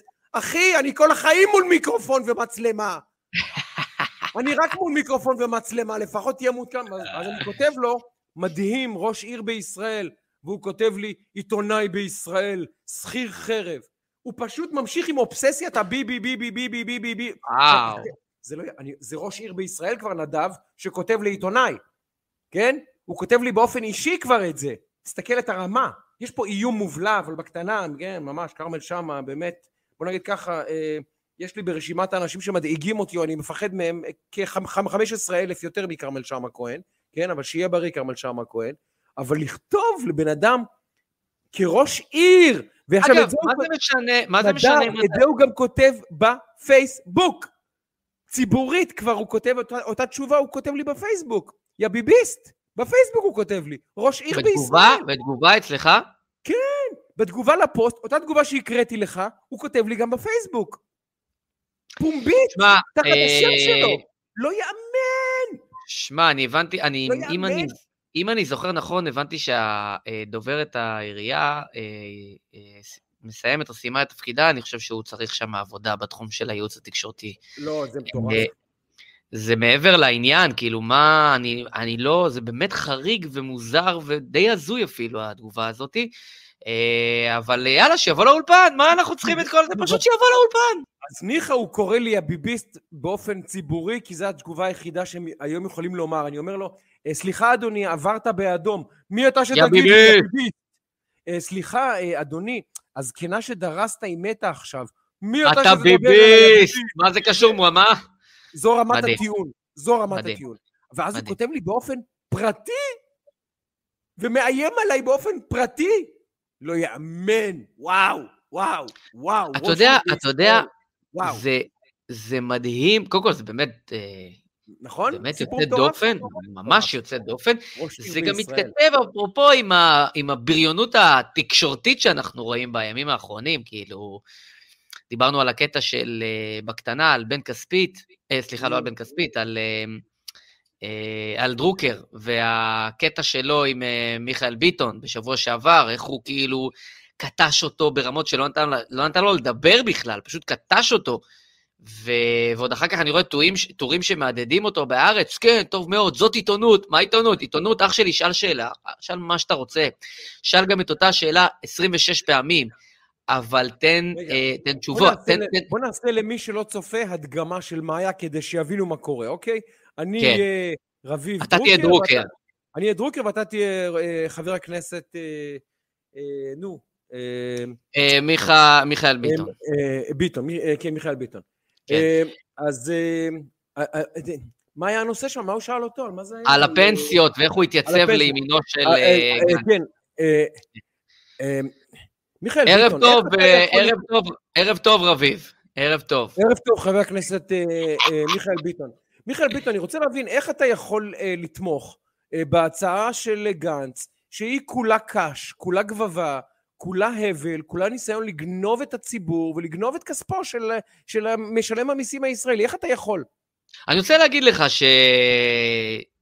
תראה, יש, אפשר להשיב לשאלה הזאת, אם תיתן לי קצת זמן להשיב. אתה לא, זה לא נכון? עובדתית מה שאתה אומר אבל אני עכשיו, רוצה הוא לא להשיב, נכון. אם תיתן לי אם לא, תיתן לא, לי לא, לא, זמן לא, להשיב, לא, אני לא אני... אתן אני- לך להשיב, כי לא, אתה אבל- משקר. אבל אם תיתן לי קצת... אבל אבל אם לא, תיתן לא, לי להשיב, אני לא אתן לך להשיב, כי אני לא מוכן שתגיד שקרים בשידור. אני לא אבל אני עוד לא אמרתי להשיב. כלום. אני עוד לא לא, אמרתי. זה לא... ידידי, הדברים שאתה אומר מסוכנים, הם זריית חול בעיני הציבור, והם סכנה אמיתית, ואני לא אתן להם להישמע פה. אבל בשביל מה הזמנת אותי אם לא, לא לא, בשביל לשמוע? אבל אני רוצה להשיב, אם תיתן לי כי אתה להשיב. משקר לציבור, ולכן... אבל עוד לא אמרתי, עוד לא שיקרתי, עוד לא הספקתי לשקר. תן לי לשקר, עוד לא שיקרתי. עכשיו חבר'ה, אתם חושבים שאנחנו צוחקים? זה מה שהיה. מדהים. אתם חושבים שאנחנו צוחקים? זה מה שהיה. ואז לא היום, ואז היום אה, היה, שלחו לנו קטע מהתוכנית הרדיו של אופירה ו- וברקו, שעלה הכתב של אה, וואן, כי וואן. זה בשיתוף אה, תוכנית הספורט, רדיו, כן. אז הוא עלה שם בתוכנית ברדיו, ותשמע, וואו, זה היה לא נעים, זה היה לא היא- נעים. היא אמרה לו, העניין היה שהכתב היה צריך לדבר על רוני לוי, לא, לא, לא, לא הבנתי לאיזה עניין צריך על הפיטורין של אה, רוני לוי מהפועל. באר שבע. אגב, אירוע צריך- משמעותי, אבל... כן, היה צריך. לעלות, אה, היה צריך לעלות לשידור, כנראה התעכב בגלל עניינים שקשורים כנראה לעבודתו, בכל זאת, וכשהוא עולה לשידור היא אומרת לו שלום, אה, לא זוכר את שמו של הבחור אלפס, אה, איציק, לא זוכר. כן. אוקיי. בוא נעשה עכשיו אופירה ואלפסי. מה אתה רוצה להיות, אלפסי? אני אלפסי? אני... ערב טוב, אופירה, אני אני רק שלום רוצה להגיד לך... לאופיר אלפסי, כתב אה, וואן לענייני אה, כדורגל. אה, אופיר אלפסי, אה, אה, לא סתם אמרתי את המילה וואן בסוף שמך, משום שאתה כתב וואן. נכון, נכון. תוכנית נכון. הספורט של אה, אה, אופיר, אה, אתה, אה, אה, כשאתה מתבקש לעלות לשידור אה, אצל אופיר אסייג, אתה תעלה לשידור. אז אני רק רציתי לומר? לך שאני התעכבתי, לא, כי לא, היה... לא, אל תענה לי, סבבה? אבל אם אתה- אני אוכל להשחיל משפט, לא, אני- אתה לא תתחיל שום מילה, סבבה? אבל רק אה, אני אסביר לך רגע לא, לגבי... אה, כאשר אתה מתבקש לעלות לשידור, אתה תעלה, סבבה? אני רק רוצה להגיד לך ש... סבבה? סבבה, סבבה. אבל רק רציתי, אם. אני יכול להשחיל מילה לגבי העניין הזה שבגללו התעכבתי, לא, אתה תעלה לשידור בזמן, סבבה? מדהים, זה- מדהים, זה באמת, מה זה... זה- זה זה, היה. זה, זה הדיאלוגים. האגרסיביים, אז זה מתכתב גם ממה שהוא כתב לך, זה פשוט מדהים. אמ, אנקדוטה אחת שרציתי לדבר איתך עוד, והיא מתכנסת לדברים שדיברנו, אה, אני הייתי ב- בטדי ביום שני האחרון, במשחק של אה, בית"ר ירושלים נגד אה, בני סכנין, משחק שהוא תמיד אה, טעון, אה, מכל הסיבות וכולי, אה, והיה קטע, לפני המשחק, שבו, אני פשוט פה רוצה לפתוח את התמונה כדי לדייק, אה, שבו אה, חבר הכנסת איתמר בן גביר, ואני אפתח סוגריים ואומר, אה, יש אתגר מאוד משמעותי בכל מה שקשור, בכלל, בית"ר ירושלים נמצאת כרגע בתקופה מהקשוחות שהיו לה אי פעם, אה, ומנסים לרכוש, מנסים בעצם לרכוש את הקבוצה ומנסים לייצר המשכיות, כי המועדון בדרך לפירוק, זאת האמת המרה. אה, ויש לנו, ואחת הסיבות המרכזיות שרוכשים לא, לא מעוניינים לרכוש את ביתר, ושביתר לא מגיעה לאירופה, ושביתר וכולי וכולי, אה, אה, זה הנושא של הגזענות שהיא היא נחלה של חלק מאוד קטן מהקהל באופן יחסי, לביתר יש כחצי מיליון אוהדים. ו- ואז לפני המשחק, נגד בני סכנין, שהוא טעון גם ככה, בתקופה בעייתית גם ככה, כותב חבר הכנסת בן גביר אומר ככה, בגלל שאחמד טיבי מגיע לטדי, גם אני אגיע.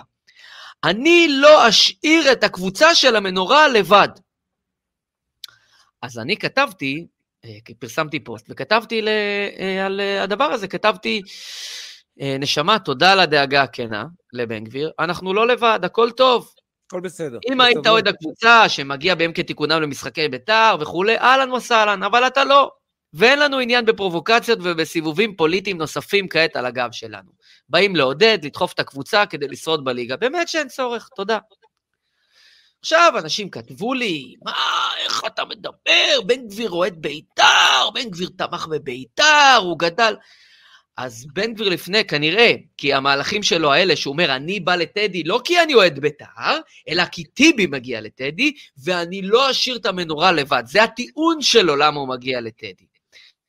בתכלס הוא בא, לא כי הוא אוהד בית"ר, כי הוא אוהד של, של בן גביר. הוא אוהד של בן גביר, הוא לא אוהד של בית"ר, אולי הוא גם אוהד בית"ר.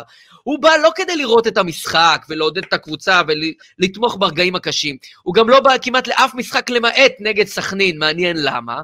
כי הוא בא להלהיט את הרוחות, אני גם בטוח שהוא בעד שבית"ר תנצח, אני בטוח בזה, כן?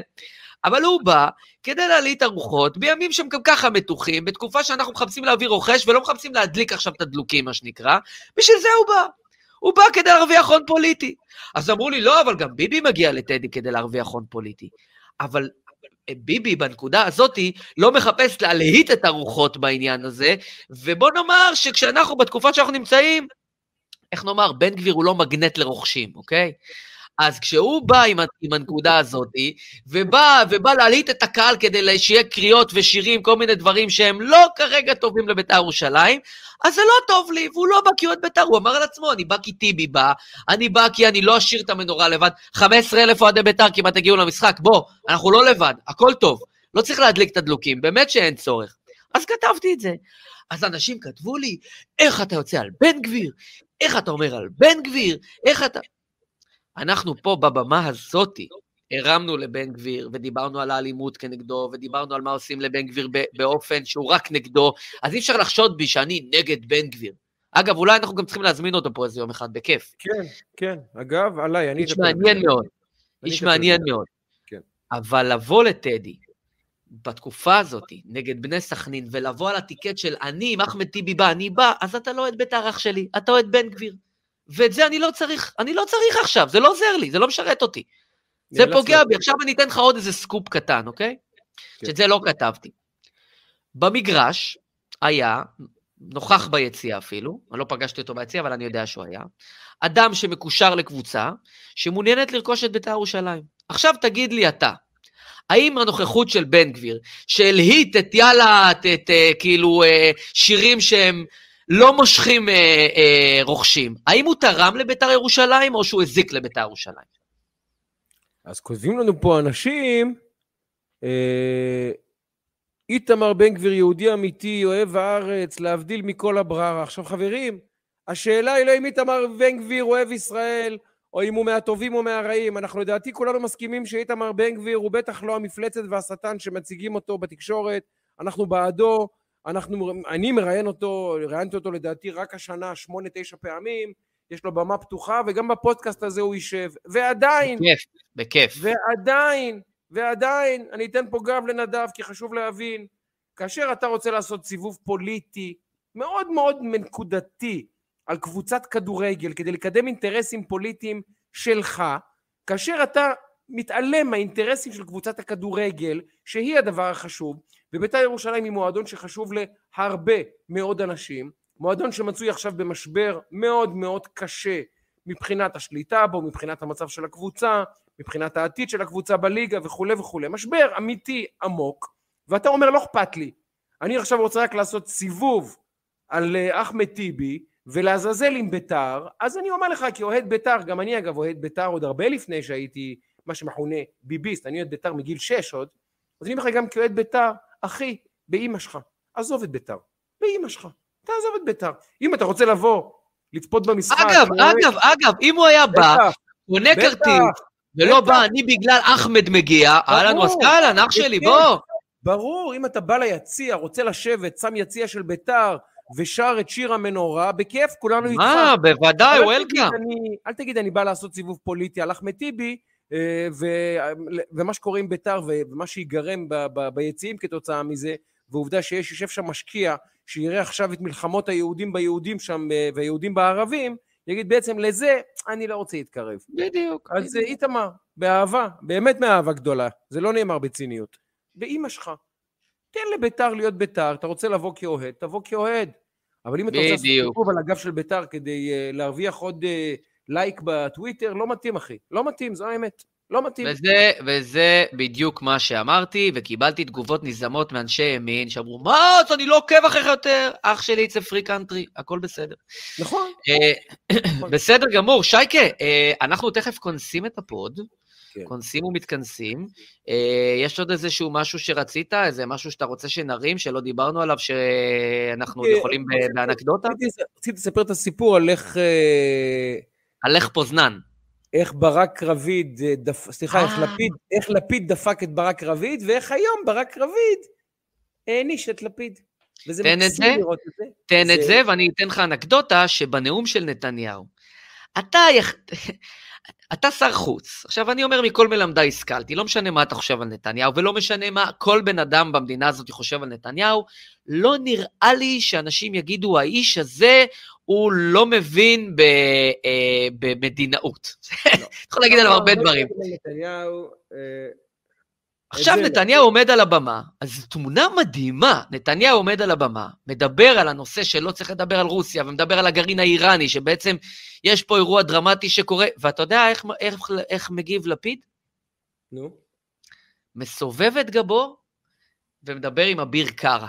מסובב את גבו ממש, בבוטות, כאילו, לא יודע אם זה בהתרסה, אבל פשוט מסתובב עם הגב, וזה מה שאני מסמן לך, כאילו, עכשיו, שמע, מעבר ליחס לאנשים מבוגרים ממך, מעבר ליחס ל... הרי אתה באת ואמרת, אני מיסטר קלין, אני זה, אני צריך להתנהג אחרת. מדבר אדם שאתה גם עוד חמשת אלפים שנה לא תשיג את ההישגים המדיניים שהוא עשה הרי. אתה לא, קצה הקצה שלך הוא לא, מה שהוא כבר שכח. והוא מדבר על מדיניות חוץ, ומה הוא עושה? מסתובב. אז uh, קח את זה מפה לסגירת הפינה של ברק רביד את uh, לפיד. רק אנקדוטה בקטנה על האירוע הזה. נראה אם נצליח למצוא את ה... אה, את הכותרת uh, שהוא נתן לו? לא, הכותרת שלו, אני מחפש היום, הביקורת היום, איפה הידיעה? בעיצומו של משבר בינלאומי, זה? אה, במשרד החוץ עסוקים בפוליטיקה קטנונית, על זה אתה מדבר? יפה, יפה. אז אני אספר את הרקע ואתה תקרא אחר כך את הטקסט של רביד. אז בקצרה למי ששמע כבר מתנצל ומי שלא זה מעניין מאוד. ביום אה, חמישי מפרסם לפיד הודעת גינוי תקיפה, חריפה מאוד, הייתי אומר אפילו יוצאת דופן בחומרה שלה נגד הרוסים, דבר שכמובן אנחנו אומרים פה מיד כולנו אלוהים אדירים מה אתה עושה טמבל? מה אתה עושה? והוא עושה את, את, את הנזק הזה אבל ומתחיל לקבל ביקורת ציבורית כמובן המון ביקורת ברשתות החברתיות ואפילו בשוליים בשוליים של העיתונות לא של השמאל כמובן העיתונות אצלנו ואז כדי למזער את הנזק וגם את העובדה שראש הממשלה לא הוציא הודעת גינוי כי היא מסתפק במשהו מאוד מאוד מינורי. בלי להגיד אפילו את המילה רוסיה. לזכותו של בנט נאמר, נהג במתינות, בזהירות, הבין שהאירוע הזה כדאי להתרחק ממנו, באופן כללי, להתרחק מהאירוע הזה. זאת אומרת, לתמוך אבל להישאר בחוץ, קטן ושקט. אבל לפיד רוצה להיות, או, אני לפיד, אני ג'ק באואר מ-24, אני לפיד עכשיו, כן? אז uh, יוצאת ה, uh, uh, uh, יוצא הודעת הגינוי הזאתי, יום למחרת מתחילה ישראל פה ככה לבעור מתוך דאגה שהגינוי של לפיד יבוא לפגוש אותנו בשמיים מעל סוריה עוד, עם, ה, עם, ה, עם הרוסים. פתח סוגריים, ברגע, ברגע זה ממש, ממש, נו, נו. ברוב גדול, כולל ישראל, העצרת הכללית של האו"ם הצביעה בעד גינוי לרוסיה. זה מתכתב יפה. בדיוק עם מה שאתה הולך להגיד. יפה, ואז ביום, אה, זה קורה ביום חמישי, ביום אה, שישי, פתאום ידיעה מאת ברק רביד בוואלה, בלעדית לברק רביד, מסתבר שממשרד החוץ הרוסי הגיעו איתותים למשרד החוץ הישראלי שיש הכלה והבנה של הגינוי הישראלי ושבסך הכל גינויים אחרים היו תקיפים בהרבה ושהמהלך הזה יעבור בשקט ושישראל יכולה להוריד את החששות ואת הלחץ. יענו, לפיד לא עשה נזק, אתם בכיינים, די כבר עם הביביזם שלכם, די כבר עם ההגזמה, לפיד צודק, האמריקאים ולפיד זה גוש אחד, הכל בסדר. sure enough, אני לא צוחק, זה מתפרסם ב-10 בבוקר, ב-4 אחרי הצהריים ידיעה, שגריר ישראל ברוסיה זומן לשיחת נזיפה. ומה שאומר, לא הכלה, לא נעליים, לפיד פשוט מכר את ברק רביד בנזיד עדשים, וברק רפיד, ברק רפיד, ברק רביד הפראייר, אכלת לקרדה, יצא טמבל, כי כמה שעות אחרי זה המציאות מוכיחה שלא הכלה, לא הבנה, הרוסים נוזפים בנו ואנחנו במשבר דיפלומטי עם הרוסים. והנה היום, באופן מאוד יוצא דופן, באמת יוצא דופן, אני גם הייתי גילוי נאות עורך של ברק רביד בעיתון הארץ במשך שנתיים. אני אה, על צנעתו של ברק רביד אשמור תמיד, אני יכול לספר הרבה סיפורים על ברק רביד מאחורי הקלעים, לא אספר לעולם, אשמור על צנעתו, מתייחס רק לעבודתו הנוכחית, כן? אבל אותו ברק רביד כותב היום, חתום על ידיעה, ופה אתה נכנס לתמונה כי אתה מחזיק בידיעה. ספר לנו מה כתוב בידיעה. של משבר בינלאומי במשרד החוץ עסוקים בפוליטיקה קטנונית. שגריר ישראל באו"ם ארדן לא ינאם בפני העצרת הכללית באחד הדיונים החשובים בשנים האחרונות. הסיבה הרשמית, רגישות מדינית מול רוסיה. אלא שהסיבה האמיתית, אלא שהסיבה האמיתית קשורה ליחסים הרעועים בין לפיד לבינו. החלטת שר החוץ תמוהה, שגויה ומדיפה חוסר ענייניות. וואו, אז ברק רביד, שרק ביום שישי היה חתום על ידיעה שיאיר לפיד הוא שילוב של הנרי קיסינג'ר, אבא אבן ופון מטרניך ביחד. יומיים אחרי זה, תצטט שוב. החלטה תמוהה, שגויה ומדיפה חוסר ענייניות. במושגים של ברק רביד, חברים, אני אנסה להסביר לכם. א', מדובר בנקמה בלפיד. ובאמירה ללפיד, אני ואתה גמרנו, מכרת אותי, זרקת אותי מתחת לגלגלים, הבנתי, אין בעיה, ניפגש בסיבוב. הסיבוב הגיע יומיים אחרי. במושגים של ברק רביד, לכתוב דבר כזה על יאיר לפיד, זו רעידת אדמה, בתוך הברנז'ה הקטנטנה של... אה, אנחנו, אם, אם, אם, אם אנחנו השופרות, הם הזמבורות. הזמבורות של הממשלה... וובוזלות, וובוזלות, וובוזלות. כן. אז במושגים של החבורה הקטנה הזאת, שפשוט עם משרד יחסי הציבור בפועל של הממשלה הזאת ושל לפיד בפרט, מדובר בדרמה גדולה, אבל זו נקמתו של ברק רביד שאמר, בואנה, אחי, שיקרת לי והוצאת אותי טמבל, וכמה שעות אחרי זה כל העולם רואה שאני טמבל? זה לא כאילו, יפה. אתה יודע למה הדבר משול? זה כאילו שאתה תכתוב ספר, כן.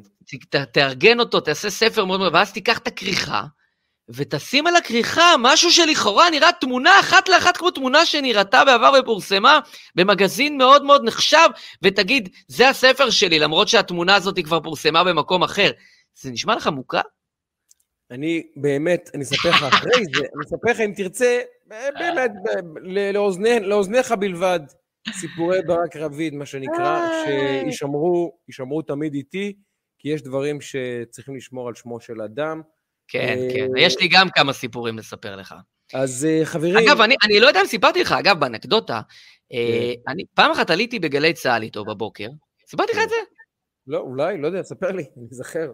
ספר לי. הוא טען שאני שקרן, ב- ב- אצל אילנה דיין בבוקר, לא תגיד באיזה פודקאסט שיחת רקע, שאתה ואני מנהלים ככה שיחת רקע, כן. אלא ממש בשידור בגלי צה"ל בבוקר, אני אמרתי משהו, זה היה בהקשר של, אה, בהקשר של אהוד ברק וסתיו שפיר. ואני אמרתי שהיה סרטון שבו אהוד ברק אומר על סתיו שפיר, כך וכך, לא נחזור כרגע על המילים, לא ניכנס כרגע כן, לכל העניין. כן, כן. והוא אמר, אני אהיה מופתע מאוד לגלות אם אכן יש כזה דבר, וממש לגלג על המידע שהבאתי. עכשיו, לא רציתי לפתח את זה מעבר לעניין. בעצם, דה פקטו, הוא אמר, אתה שקרן, לכל מי שהאזין לתוכנית באותו יום. וכמובן שאני ידעתי מה אני אומר, אני לא אגיד משהו שאני לא עומד מאחוריו, ואני מגובה בעובדות. אממה, היו עוד כמה אנשים שמסתבר שהאזינו לרעיון הזה בגלי צה"ל, איזה שניים, שלושה, לא יודע, כמה. ותוך ממש דקה אחרי זה, מלא אנשים שולחים לי את הקטע מיוטיוב של מה שאמרתי, שהזכירו לי, הנה הקטע שאמרת. כי אני ידעתי שזכרתי, אני לא הייתי. ממציא הרי. ברור. ו... וכמובן שמי שיצא שקרן זה לא אני, אלא זה מי, ומי שלגלג זה לא אני.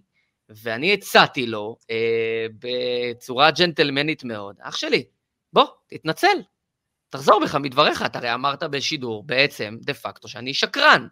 ועכשיו גם, הוא, הוא אמר לי, כן, שלחו את זה גם לי, את הדבר הזה.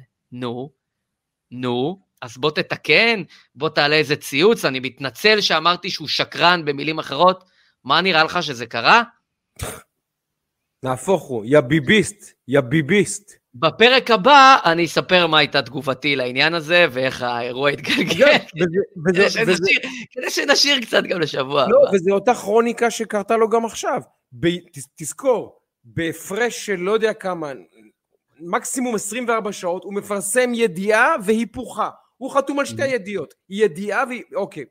אה, ביום א' אני מפרסם, רוסיה לא צפויה לפלוש לאוק- לאוקראינה, הערכות מודיעין חד משמעיות אומרות שהפלישה לא תתקיים. יום למחרת אני אומר, הערכות מודיעין מוכיחות שהצבא הרוסי פולש לאוקראינה כפי שטענתי. סליחה אחי, אה, ברשותך, קראנו אותך אתמול. אמרת ההפך. עכשיו, אז אל תתנצל, בסדר. לפחות תסביר מה קרה. לפחות תעשה פנים של איזה הוקוס פוקוס כזה, של איזה מניפולציה, בניגוד למה שסברו במשרד החוץ, כך משהו, כלום. מפרסם שתי ידיעות שהן אחת היא שחור, אחת היא לבן, בלי שום הסבר. מה, מה, למה היא דבר והיפוכו? דבר והיפוכו. עכשיו, מי שקורא את זה מבין שאין טעם לקרוא את הדברים שהם כותבים בכלל. אין טעם. אין טעם. כי פעם לפיד משקר לנו דרכו, ופעם ברק רביד משקר לנו באמצעות עצמו. זה לא משנה כבר מי משקר לי, אם זה לפיד או ברק רביד. על שניהם אני לא סומך כבר. אז למה לקרוא? למה לקרוא? לא לקרוא. אינטג- לא. אינטגריטי מקצועי ואין ספק. אה, טוב, תשמע, בושה. אז אני חושב שאנחנו אה, מגיעים אה, לסכם את הפוד, אנחנו בעצם מסכמים את פרק מספר, אחי, 62 של שיחת רקע, חביבי, אנחנו רציניים, עוד מישהו יחשוב, ש... עוד עלול, מישהו עוד עלול לחשוב שאנחנו רציניים באירוע הזה. עכשיו אה, שאלה על משהו שמפריע לך בעולם הזה. אחי, מה, מה, מה, מה מפריע לך ב, ביום-יום לא, בכלל, לא, בחיים? תשאל נגיד, אה, למה... תשאל נגיד, למה תינוקות מתים? למה יש סרטן לאנשים טובים? תשאל למה יש. אבולה באפריקה? תגיד, יא ביביסט, אתה לא מתבייש? תגיד, למה למה רוסיה, עלה מחיר החלב? די, למה- די, יא ביביסט. למה מחיר החיטה עולה עכשיו? אתה יכול להסביר לי? אה, אתה ביביסט, עזוב, בסדר? תגיד, השער שנפסל במשחק אתמול של ברסה נגד אה, פריס... ולנסיה. ז'רמן, כן, למה הוא נפסל? יא ביביסט, מה יא אתה מדבר? ביביסט. זו תשובה נהדרת לכל דבר. מדהים. תשובה. נהדרת, אגב, באמת. צחוק צחוק, צחוק צחוק. מדברים, אתה, אתה, אתה יודע, אתה באמת אחד מהיועצים האסטרטגיים הכי חשובים במדינה הזאת. תשים לב שיש אנשים שאני מניח, הוא הרי פוליטיקאי כרמל, אידיוט הוא לא, אוקיי? זה מביך, אבל אידיוט הוא לא האיש הזה. וכשהוא אומר באינסטינקט, אתה ביביסט, הוא יודע שהוא מדבר לקהל ששומע את זה ואומר, אה, אם הוא ביביסט, אז כל מה שהוא אומר מראש בטל ומבוטל, שום טענה לא לגיטימית, לא משנה מה הוא אומר, כי זה ביביסט, צריכים מראש לבטל, לבטל ולנטרל כל מילה שהוא אומר. זה מה שאומר לנו כרמל, הוא בעצם mm-hmm. מייצג שיח, זה מה שמסוכן בדברים שהוא אומר כרמל, צחוק צחוק. אבל הוא אומר לנו, יש בישראל אנשים רבים, ביניהם ראש עיר בישראל, שבשבילם התשובה אתה ביביסט, היא בעצם לומר, עזוב, אתה רוצח, אתה נאצי, אתה פדופיל, אין לך זכות עמידה מה שנקרא. זה אותו דבר. זה מה שאומר לי בעצם אה, אה, כרמל שאמה. אם אתה ביביסט, אין לך זכות עמידה בכלל. ביטול כל זכויותיך. כל זכויותיך. זה הסאבטקסט של מה שאומר כרמל שאמה. אבל אגב, למקרה שמישהו מצופה וכרמל תוך עשר דקות אה, באמת מגיב לי תמיד, כרמל, אתה מוזמן באמת לחצי שעה שיחה מצולמת ומתועדת בכל במה שתבחר, כולל באולפני ערוץ 12, 11, מה שתרצה. רק תגיד איפה, אני אתייצב. ואם אתה רוצה להתארח אצלי באולפן, יש לך מחר חצי שעה, כולל קפה, לא משהו האמת, אבל קפה עליי. אהלן וסהלן. אהלן וסהלן. מתחבא מאחורי מקלדת, הוא אומר לי כשאני מדבר במיקרופון. לא יאמן. לא, זה גאון. די מדהים, די, די, די מדהים, די תגובה די מדהימה, אני מחכה לפרק הבא בנושא הזה גם כן. אה, יפה מאוד. אז אנחנו סוכמים את פרק מספר 62 של שיחת רקע, זאת הזדמנות להגיד לכם ולכן תודה גדולה מאוד, גם על ההאזנה, גם על הצפייה, גם ב live, גם מאוחר יותר, גם בבישולים בשישי, גם בריצות ובהליכות. אנשים אומרים לי שהם נרדמים איתנו בלילה בפודקאסט, זה גם מגניב, כאילו שומעים אותנו. היום נתנו להם שעה וארבעים, אפשר להעביר נסיעה, לבאר שבע אפשר להעביר. בנסיעות, לא, זה באמת מדהים, אז אני מודה לכם ולכם, זה באמת אה, לא מובן מאליו. אמ, על ההקשבה ועל ההאזנה ועל הפידבק ועל התגובות ועל האמירות, זה מאוד מחזק, גם מאתגר לנו את החשיבה ואת השיח, וגם מוסיף פה המון אה, אה, פלפל לשיח, אנחנו לפחות משתדלים לשתף ולצרף ולחבר את הדברים. תודה גדולה מאוד לרני אשל, שעורך אותנו ומפיק אותנו וממקסס אותנו ומסדר את כל הבעיות שאנחנו באמת לא טכנולוגים גדולים, אבל הוא עושה את הכל מאחורי הקלעים. אז uh, באמת uh, כיף אדיר.